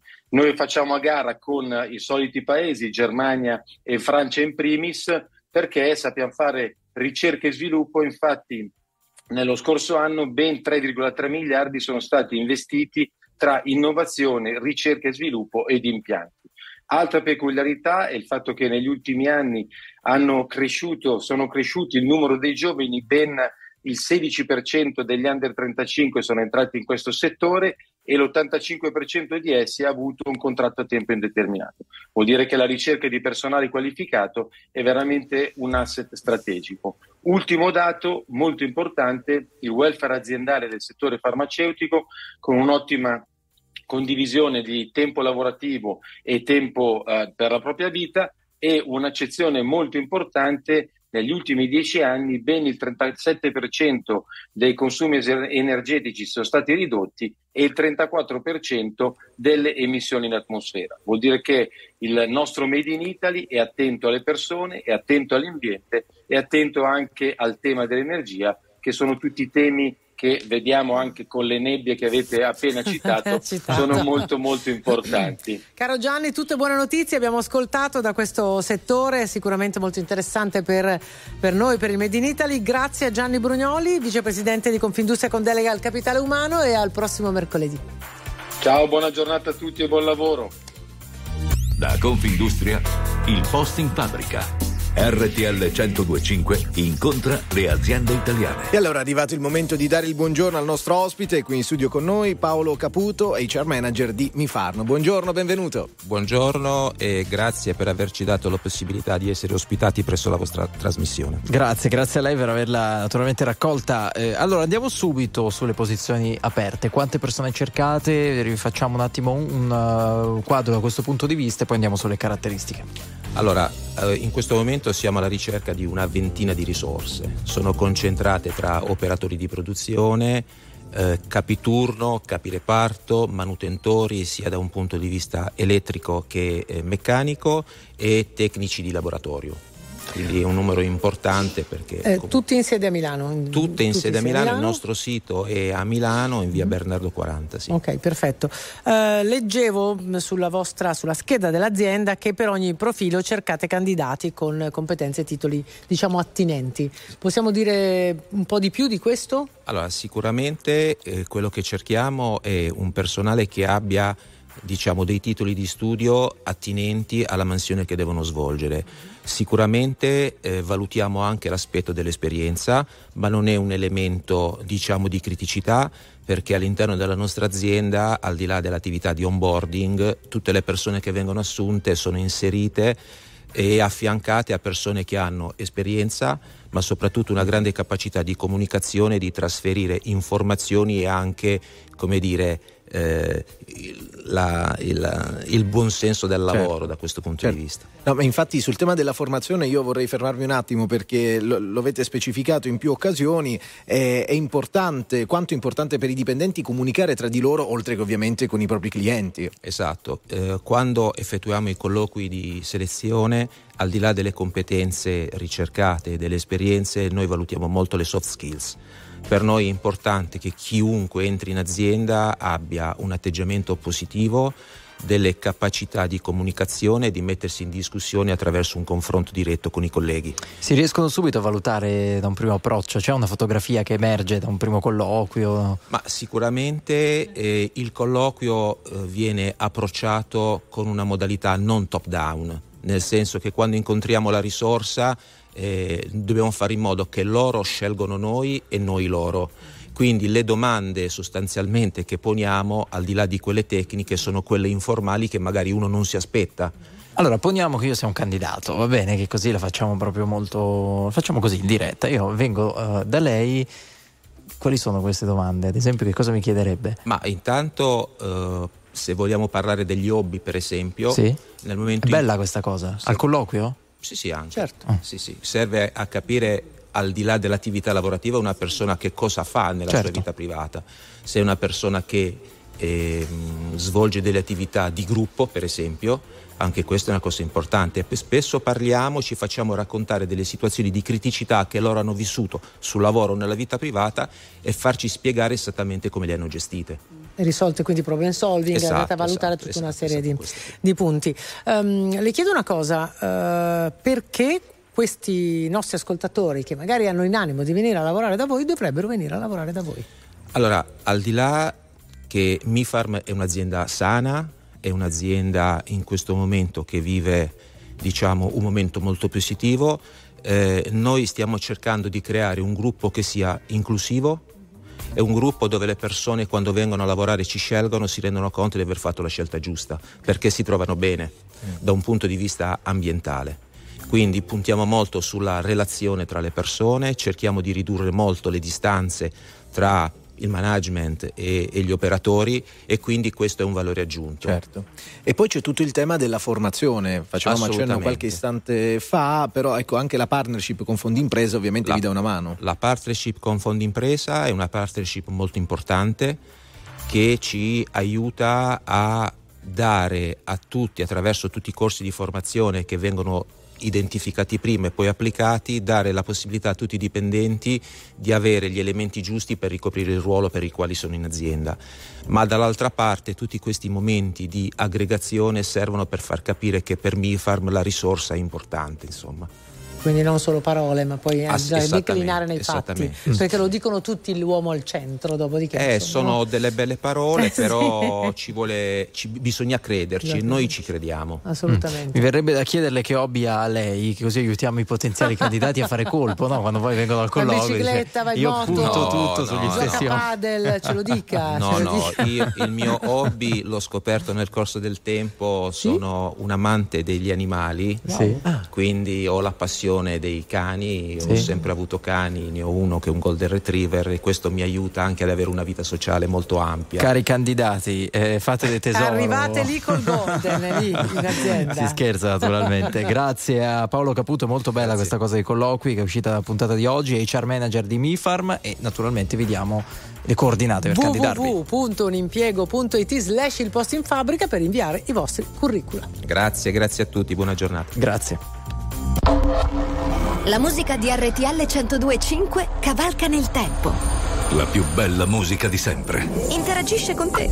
La più bella di sempre. E adesso ti sblocca un ricordo.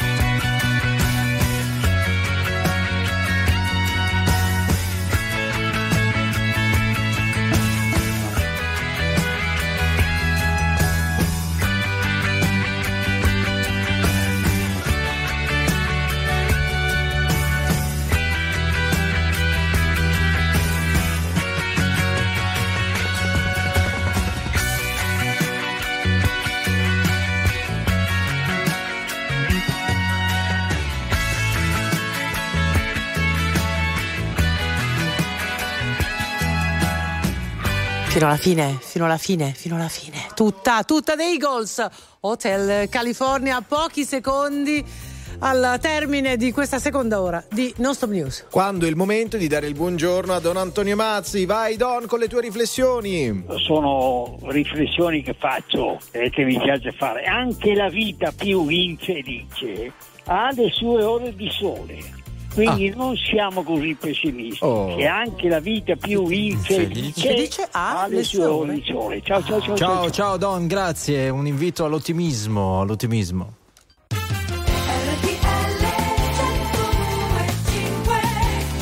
Allora, buongiorno, 8 e 7 minuti, RTL 102.5 a Como c'è un quarantenne che è incavolato nero perché eh, è successa una cosa un po' particolare. Allora Cosa? lui praticamente esce da un ristorante, si è Sì. fatto la sua cena con un amico, sta andando alla- all'auto, Sì. arriva all'auto, viene fermato alla polizia locale, gli fanno il test, l'etilometro, risulta eh, positivo, quindi con i valori troppo alti, gli sospendono la patente e gli danno la multa. Ha fatto ricorso al giudice di pace perché dice io non stavo guidando in quel momento. Era a piedi, hanno fatto il test mentre era a piedi. Stava arrivando la macchina. Attendiamo il risultato.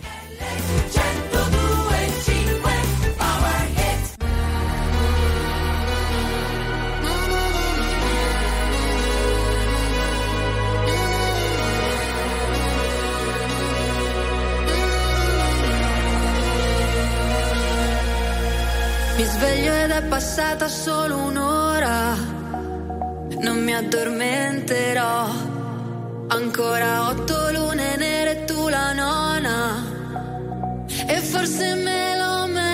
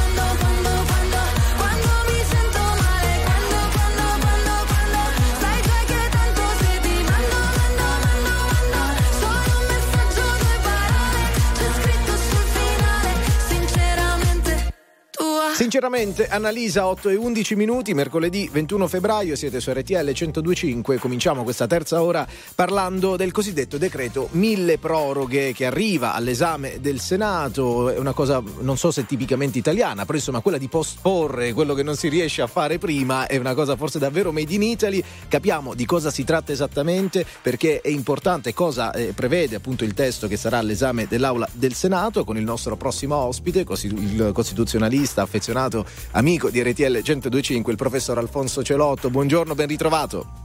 Buongiorno, buongiorno con piacere. Buongiorno, allora presto arriverà una cravatta personalizzata, vista l'affezione. Partiamo dal lavoro, contratti, Ne a... sarò, ne sarò onorato. ne sarò onorato. contratti a termine, partiamo da qui. Sì, allora dobbiamo spiegare che cos'è il mille proroghe, perché questo, questo nome che sa di mille piedi ehm, è veramente una specie di, di insetto che gira per il Parlamento all'inizio dell'anno. Cioè, che cosa accade? Accade che ogni anno, dopo la finanziaria, si inizia col mille proroghe. Che cosa significa? L'anno si chiude con la finanziaria, la legge di bilancio, che anche lì contiene tutta una serie di regole. Poi, tam- all'inizio dell'anno si fanno le proroghe, cioè si prorogano termini di cose che stanno scadendo e se ne approfitta per metterci tante altre cose. E quindi diventa una specie di calderone tutto italiano, tutto italiano, che viene approvato regolarmente all'inizio dell'anno. È incredibile, dal 1992 ogni anno inizia col mille proroghe, quindi gennaio, febbraio, a fine febbraio arriva questo provvedimentone con la roba più, più varia dentro e le cose, e le cose più ampie. Benissimo, anche, allora per- anche eh, perché ne approfittano per infilarci di tutto, Eh, infatti. anche cose che non sono troppo attinenti. entriamo proprio Esattamente, il, mines- il minestrone. Minestrone, minestrone. nei contenuti, proviamo a sviscerarli, sono i principali. Partiamo dagli argomenti che riguardano il lavoro, l'argomento in realtà che riguarda il lavoro. Sì, allora c'è questa questione sullo smart working innanzitutto. Sappiamo che lo smart working ci ha accompagnato in questi anni e non c'è la proroga per ora. Quindi lo smart working dovrebbe finire questa primavera, dovrebbe finire con marzo e non dovrebbe esserci più la possibilità di fare tanto smart working. Ovviamente questo crea tutta una serie di, pro- di problemi organizzativi perché invece sappiamo che questa modalità può essere molto utile e molto comoda sia alle aziende che ai lavoratori. E adesso passiamo a qualcosa che eh, sta caro a tutti, si chiama fisco. Che cosa, che cosa cambia fiscalmente per gli italiani? Cambiano, cambiano, cambiano sempre piccole cose, Ora cambiano sentiamo. Sì, sì, eccomi, eccomi, cambiano, Piccole cambiano cose. piccole cose. C'è soprattutto un'ennesima rottamazione. Noi sappiamo che l'Italia ha decine, decine, centinaia di milioni di cartelle non pagate, tasse non pagate. Cerca il fisco sia di fare una sorta di pace fiscale, sia di recuperare un po' di questi crediti. E quindi che cosa fa? Mette tutti assieme queste cartelle e ne consente un'ulteriore rottamazione. Ovviamente sappiamo che questi sono testi ancora provvisori, l'ha approvato la Camera, adesso farà un passaggio rapido al Senato e poi i primi giorni di marzo sarà in gazzetta ufficiale, allora sapremo esattamente come farlo, però ci sarà una possibilità per chi deve ravvedersi col fisco di farlo in maniera conveniente e rapida. Ecco, e poi eh, mi ha colpito molto leggere di nuovo la parola Novax. Parliamo della sospensione per tutto il 2024 delle multe ai Novax, ma quelle che erano state assegnate negli anni passati e che ancora non sono state pagate. Ma ha senso riscuoterle oramai? Guardi, questa è una questione. Io penso dovremmo fare pace col Covid e con i Novax. Forse non siamo ancora pronti perché mh, i fenomeni storici vanno giudicati dopo un certo tempo. Eh, il Covid a noi sembra vicinissimo e lontanissimo e forse non abbiamo ancora capito appieno che cosa è stato, se è stato giusto o se è stato sbagliato. Però, come, come tanti grandi fenomeni, ci andrebbe messo una pietra su e chiusa. Quindi anche lì prendere una scelta. Le multe Novax le ricordiamo, le famose multe quando vieni fermato, vai, non vai, c'è il vaccino, puoi andare, non puoi andare a lavorare. Tu- tu- Tutte quelle cose di cui abbiamo discusso anche assieme per settimane, forse giuste, forse sbagliate. Adesso, cioè, o le riscuoti o non le riscuoti. Rinviare di un altro anno la discussione così mm, non ha senso, o sì o no, basta. Ecco, poi altro argomento molto importante è quella famosa eh, eh, IRPEF agricola di cui tanto si è parlato, no? che ha eh, eh, segnato un punto, mm, mettiamo una virgola, non lo so, lo staremo a vedere eh, nelle proteste no? degli agricoltori con i trattori. Rientrerà nel mille proroghe anche questo? Sì, dovrebbe rientrare anche perché sappiamo che il settore agricolo italiano è in crisi, è in difficoltà, eh, c'è bisogno di agevolazioni, perché poi lo Stato, il nostro Stato sociale deve anche fare questo, sapere come misurare le agevolazioni, a chi darle, a chi non darle, peraltro non è che ci siano casse così ricche per darle a tutti e quindi un provvedimento a favore degli agricoltori, la protesta è stata molto vistosa ma anche molto giusta. Certo, e questo verrà prorogato probabilmente anche per il biennio, no? quindi 24-25. Sì, verrà prorogato perché poi la anni. Struttura del mille proroghe è proprio quella, cioè ci sono dei termini che scadono, le multe vanno pagate entro il 31 dicembre, tu cosa fai? Allunghi il termine, lo smart working era fino al 31 marzo, allunghi il termine. Mm. Quindi la- l'idea della proroga è proprio quella che tu prendi una legge che sta per scadere, un provvedimento che sta per scadere e approfitti per modificarlo o allungare i tempi. Mm, E sul mille proroghe c'è, c'è anche allora il bonus psicologo, a cui hanno aggiunto soldi anche. Sì, sì, questo questo, è, un caso, altro, questo no? È un altro grande tema che probabilmente si collega anche al mondo del, del Covid, perché comunque il Covid ci ha lasciato un po' più soli, ci ha lasciato un po' più frastornati e quindi lo Stato ha cominciato a dare dei bonus a favore dei trattamenti psicologici, anche qui eh, con un costo relativo, però viene prorogato e allungato e ne viene anche aumentata la, eh, l'entità proprio per cercare di aiutare le fasce, le, le fasce più deboli e più bisognose. Ricordiamo, noi siamo uno Stato sociale, lo Stato deve intervenire a favore dei cittadini. Certo, e prima di salutarci, visto che abbiamo detto in apertura mille proroghe è eh, diciamo una cosa tutta italiana, e quale potrebbe essere un'alternativa? Perché effettivamente eh, sentendo che le materie sono tante, sono ampie, eh, l'esigenza c'è. Come si potrebbe procedere altrimenti? Ma allora, tante volte sono scelte che non si riescono a prendere per la finanziaria, perché noi abbiamo questo problema, no? che la legge finanziaria deve essere approvata entro il 27-28 dicembre, e quindi lì, anche lì a fine anno, vengono presi tutta una serie di provvedimenti e poi non si riesce perché su- sui Novax non ci si mette d'accordo. Quindi cosa si fa? Si dice, vabbè, aspetta, adesso te lo metto sul mille proroghe. Cioè il mille proroghe è un'esigenza anche politica di dare una specie di coda alla finanziaria. Una seconda chance, diciamo, no? Una seconda Esattamente, chance. E la di, seconda- di tastare la il seconda terreno, chance. di vedere quali- quante sono le polemiche do- dopo la finanziaria, su cosa si concentrano, no?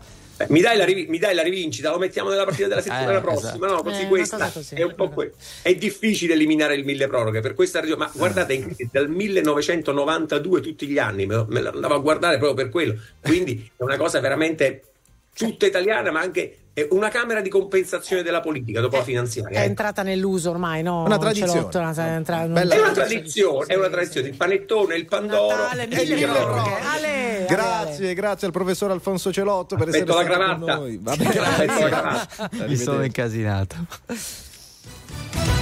Andiamo, andiamo alle notizie. In arrivo un decreto con la stretta sugli autovelox e lo stop dei dispositivi nelle strade con limiti di 50 km orari. Intanto un emendamento alla riforma del codice della strada approvato nel corso dell'esame parlamentare prevede che in caso di più multe per la velocità su uno stesso tratto, tratto stradale nell'arco di un'ora si paghi la sola sanzione più grave aumentata di un terzo.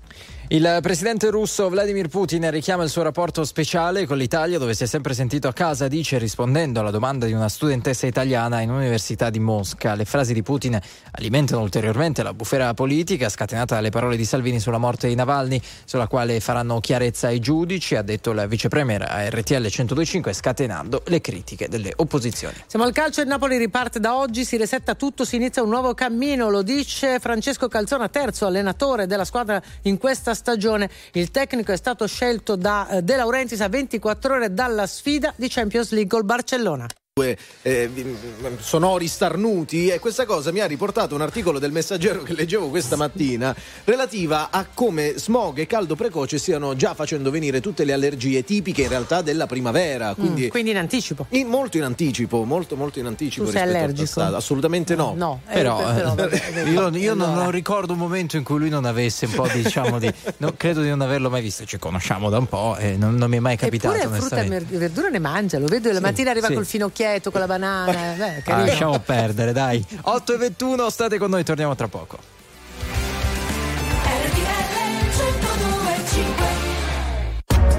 RTL 1025, la più ascoltata in radio. La vedi in televisione, canale 36 e ti segue ovunque, in streaming con RTL 1025 Play.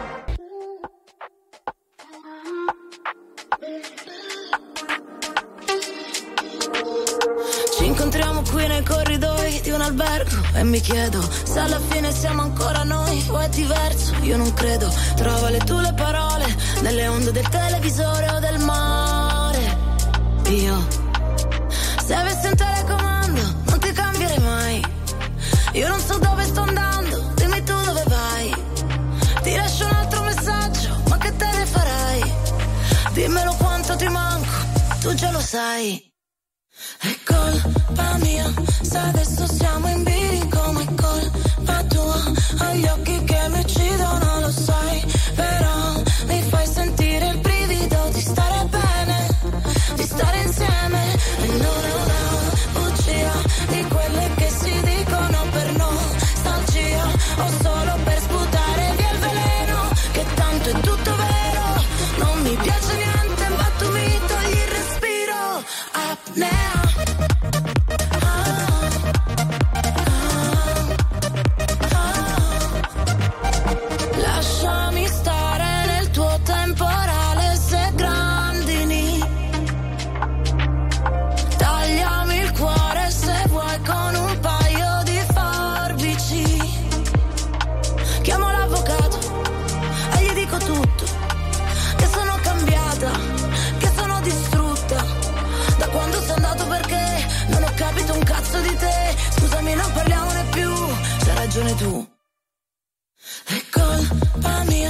mia, se adesso siamo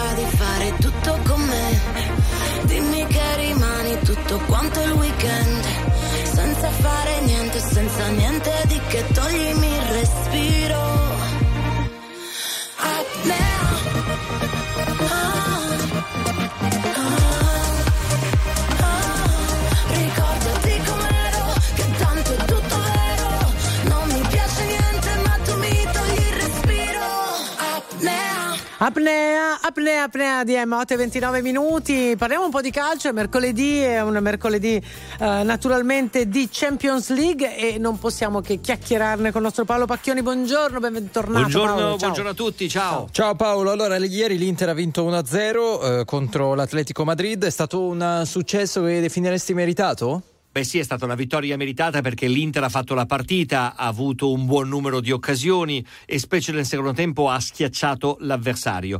Eh, certo, stiamo parlando di Europa, di Champions League, quindi il livello è più alto e quindi si fa un pochino più fatica magari a prevalere. Infatti la vittoria dell'Inter è stata una vittoria di misura. 1-0 il punteggio, eh, quindi servirà un'altra grande prova nella gara di ritorno il 13 marzo a Madrid per confermare la qualificazione. Intanto però insomma il primo round è dei nerazzurri. L'uomo copertina è Marco Arnautovic, gioia e dolori. Gioia perché appunto ha segnato il gol decisivo, il gol partita a un quarto d'ora dalla fine. Dolori perché in precedenza aveva sbagliato parecchio, in particolare eh, imperdonabile, un errore sotto porta solo davanti al portiere, aveva calciato alto. Sembrava una maledizione la sua serata, invece poi è riuscito a spezzare il sortilegio. E poi in casa Inter c'è un po' di preoccupazione per Marcus Thuram eh, perché Arnautovic è entrato in campo proprio al posto di Turam che ha avuto un problema muscolare. Cosa ti è piaciuto Paolo e cosa invece non è stato perfetto nell'Inter? Bisogna lodare la fase difensiva dell'Inter perché anche ieri sera ha concesso pochissimo all'Atletico Madrid, ha di fatto anestetizzato l'attacco degli spagnoli e ha chiuso ancora una volta da imbattuta eh, la sua partita. Eh, poi c'è stato da applaudire il solito spirito di squadra, tutti che remano nella stessa direzione e anche abbiamo visto magari a sprazzi, però la qualità eh, che contraddistingue il gioco dell'Inter. Eh, soprattutto nel secondo tempo la formazione di Inzaghi è stata veramente convincente.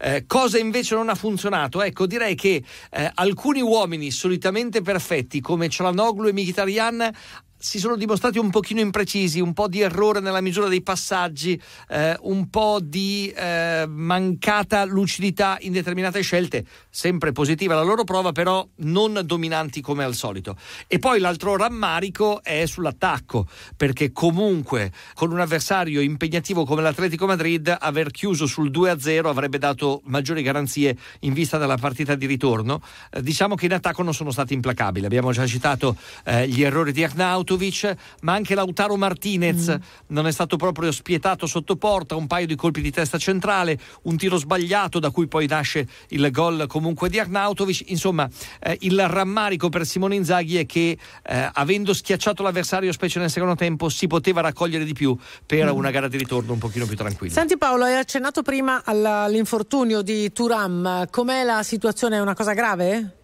Verranno effettuati gli esami strumentali nel corso delle prossime ore per capire l'entità dell'infortunio di Marcus Thuram che proprio verso la fine del primo tempo, dopo uno scatto e un tiro, ha sentito tirare eh, sulla coscia per lui una contrattura all'adduttore. Allora, la contrattura, eh, se è confermata, non è di per sé una cosa grave, cioè è una cosa che si riesce a recuperare eh, nel giro di poche settimane. Naturalmente, però, servirà la conferma degli esami strumentali. Ovviamente Simone Inzaghi e tutti i tifosi interisti sperano che non sia una cosa grave, anche Eh, certo. perché insomma l'importanza di Marcus Thuram in questa Inter è veramente notevole. Ecco. Eh, posso dirvi già che sicuramente non ci sarà domenica prossima nella trasferta di Lecce. E questo è un punto abbastanza, diciamo, fermo. Ehm, stasera Napoli-Barcellona, eh, partita di cartello con una vigilia però piuttosto agitata. Beh sì, pensate che il Napoli ha cambiato ancora una volta allenatore e Francesco Calzona, che è il nuovo tecnico dei partenopei, si è insediato eh, praticamente a 24 ore da una sfida così importante di Champions League. Non è stato rituale il modo di agire da parte del presidente De Laurentiis, che secondo me, insomma, dall'estate in poi ha fatto di tutto per cercare di rovinare eh, quel bellissimo giocattolo che lo aveva portato alla vittoria del campionato dello scorso anno. È stato scelto Garcia e non è andato bene, è arrivato Mazzarri che ha fatto peggio, adesso si punta su questo Francesco Calzona che è stato il vice al Napoli prima di Sarri e poi di Spalletti, poi è diventato commissario tecnico della Slovacchia, peraltro incarico che sta tuttora mantenendo, ma da qui a giugno avrà il doppio incarico, quindi sarà sia allenatore del Napoli sia commissario tecnico della Slovacchia. Non sembra l'ideale, se dobbiamo essere sinceri, eh, per eh, tirare fuori il Napoli dalla crisi.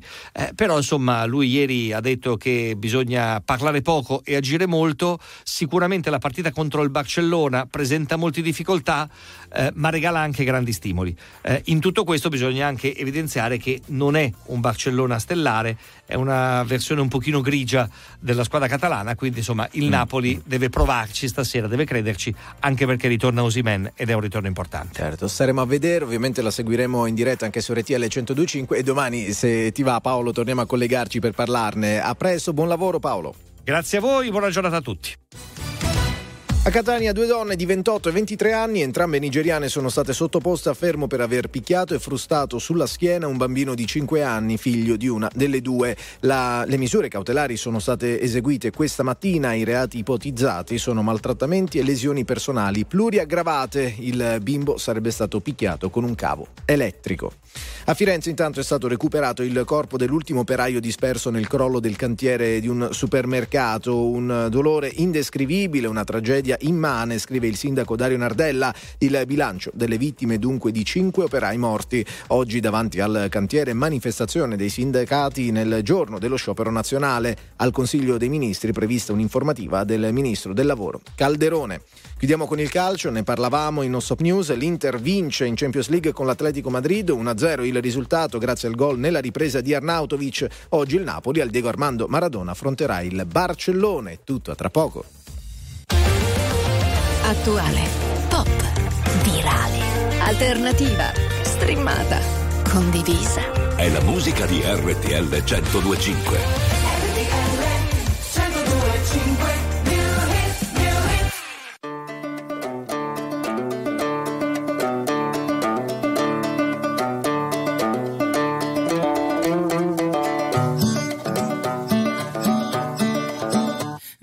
Texas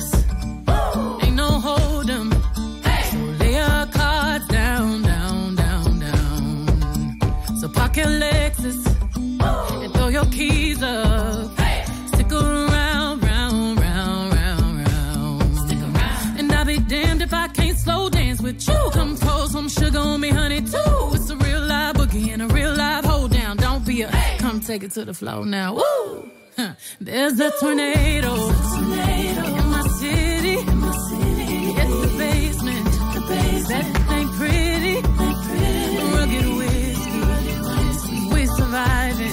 All the red cup kisses, sweet redemption, passing time, yeah. Ooh, one step to the right. We headed to the dive bar we always thought was nice. Ooh, run me to the left, then spin me in the middle, boy. I can't read your mind. This ain't Texas,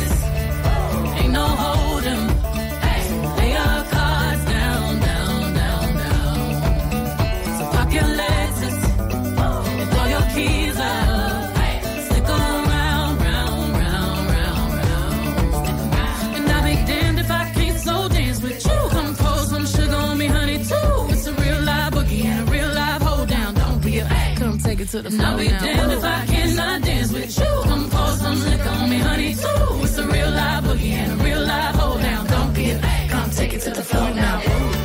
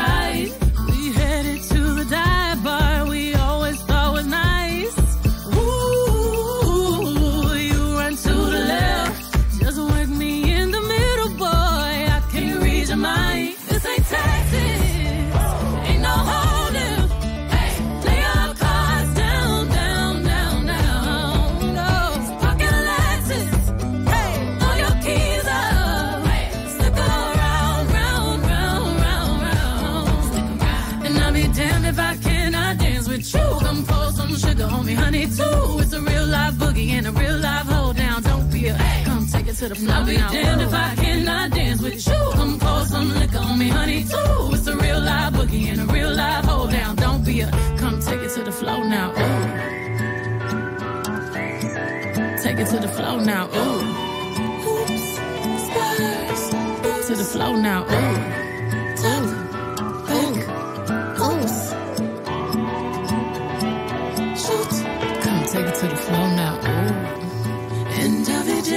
If I dance with you. Baby, pour that sugar and liquor on me too.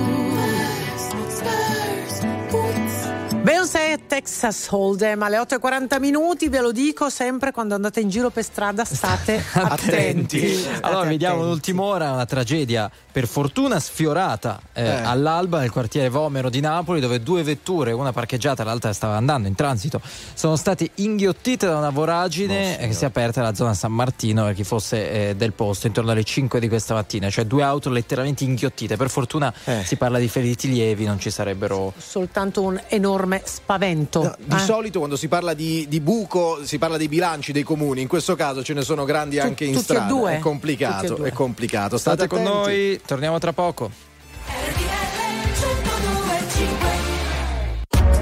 RTL 1025, la più ascoltata in radio. La vedi in televisione, canale 36 e ti segue ovunque, in streaming con RTL 1025 Play.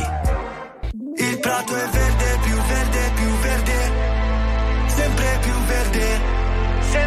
verde. E il cielo è blu, blu, blu. Molto più blu. Ancora più blu. Ehi, ma che ci fai qui da queste parti?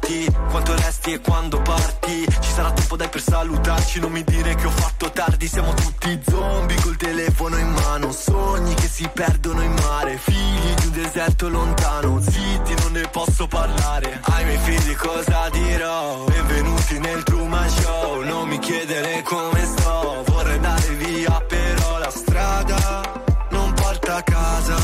Se la tua casa non sai qual è Ma il prato è verde,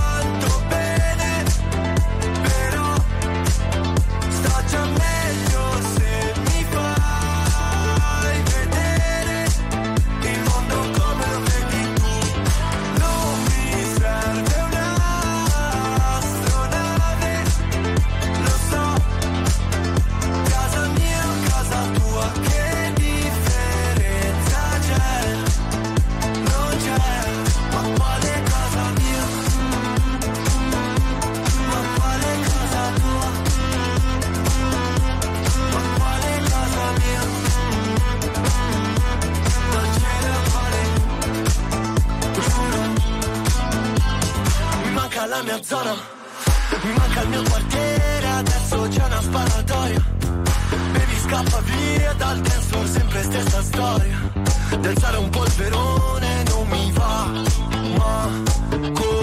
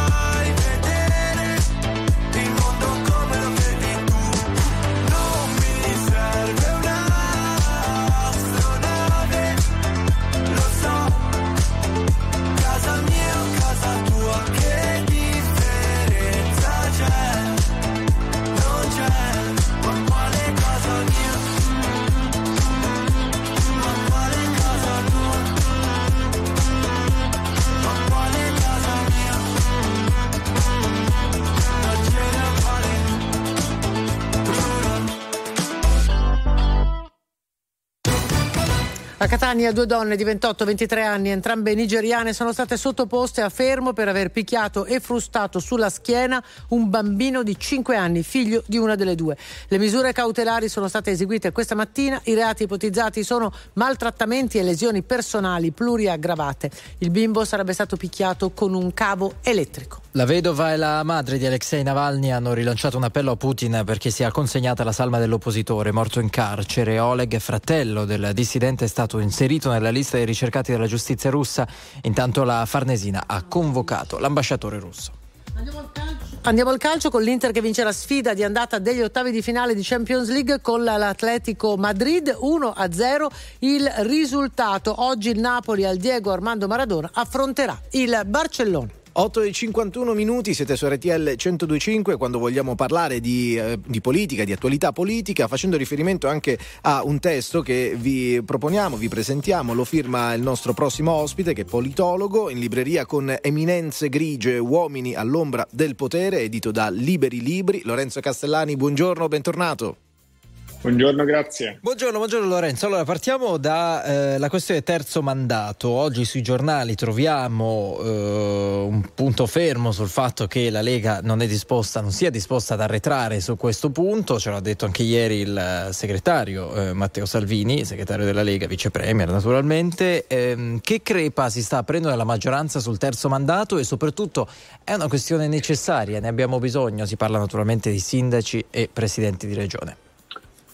No, è una scelta che deve fare la politica, diciamo, non c'è una regola costituzionale particolare anche negli altri paesi, dipende un po' appunto dalle decisioni che la politica assume, eh, però diciamo siamo di fronte a uno scontro di potere interno alla maggioranza eh, per ovvie ragioni. Eh, Fratelli d'Italia oggi è il partito egemone della coalizione, quello più grande, più votato e quando ci sono state invece le precedenti eh, elezioni regionali in molte importanti regioni era la Lega il primo partito.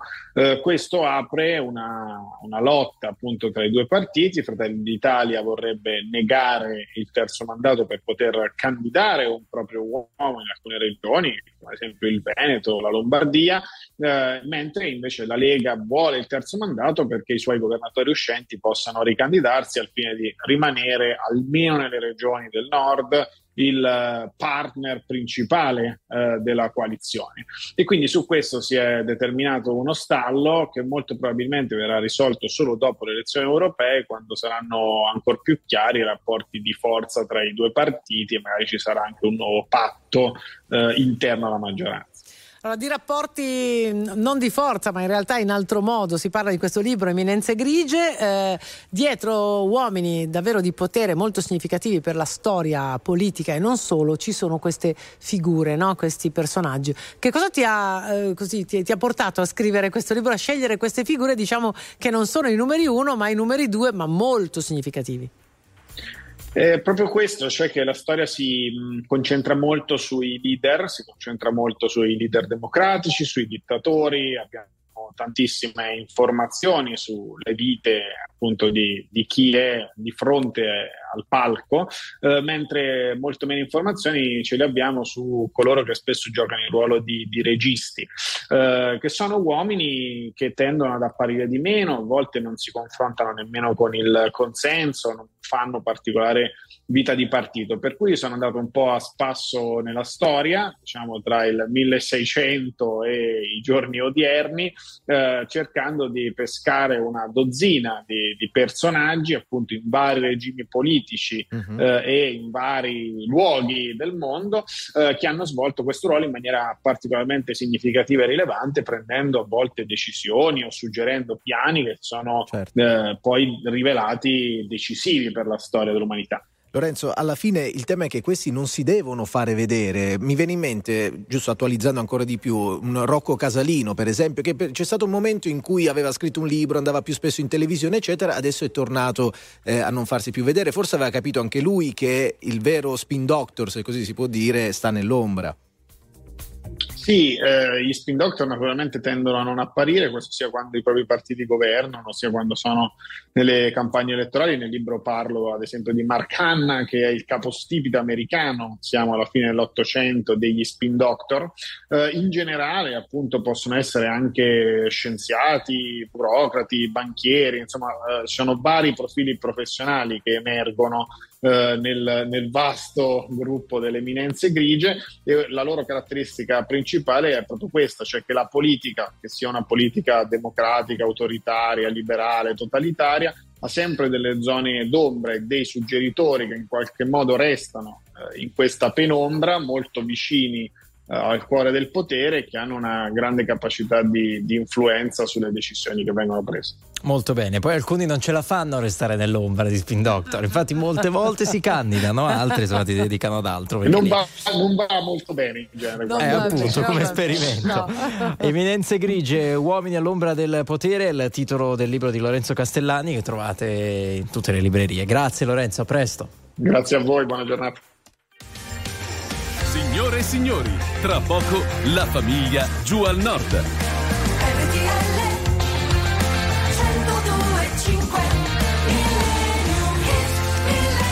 Allora, 8.56 minuti, mercoledì 21 febbraio, ci avviamo alla conclusione di queste tre ore insieme e andiamo nel 1966. Com'è che fa Ricky questa? Come fa? Ah, sono i Beach Boys. E questa è Wouldn't It Be Nice, esercizio di immaginazione.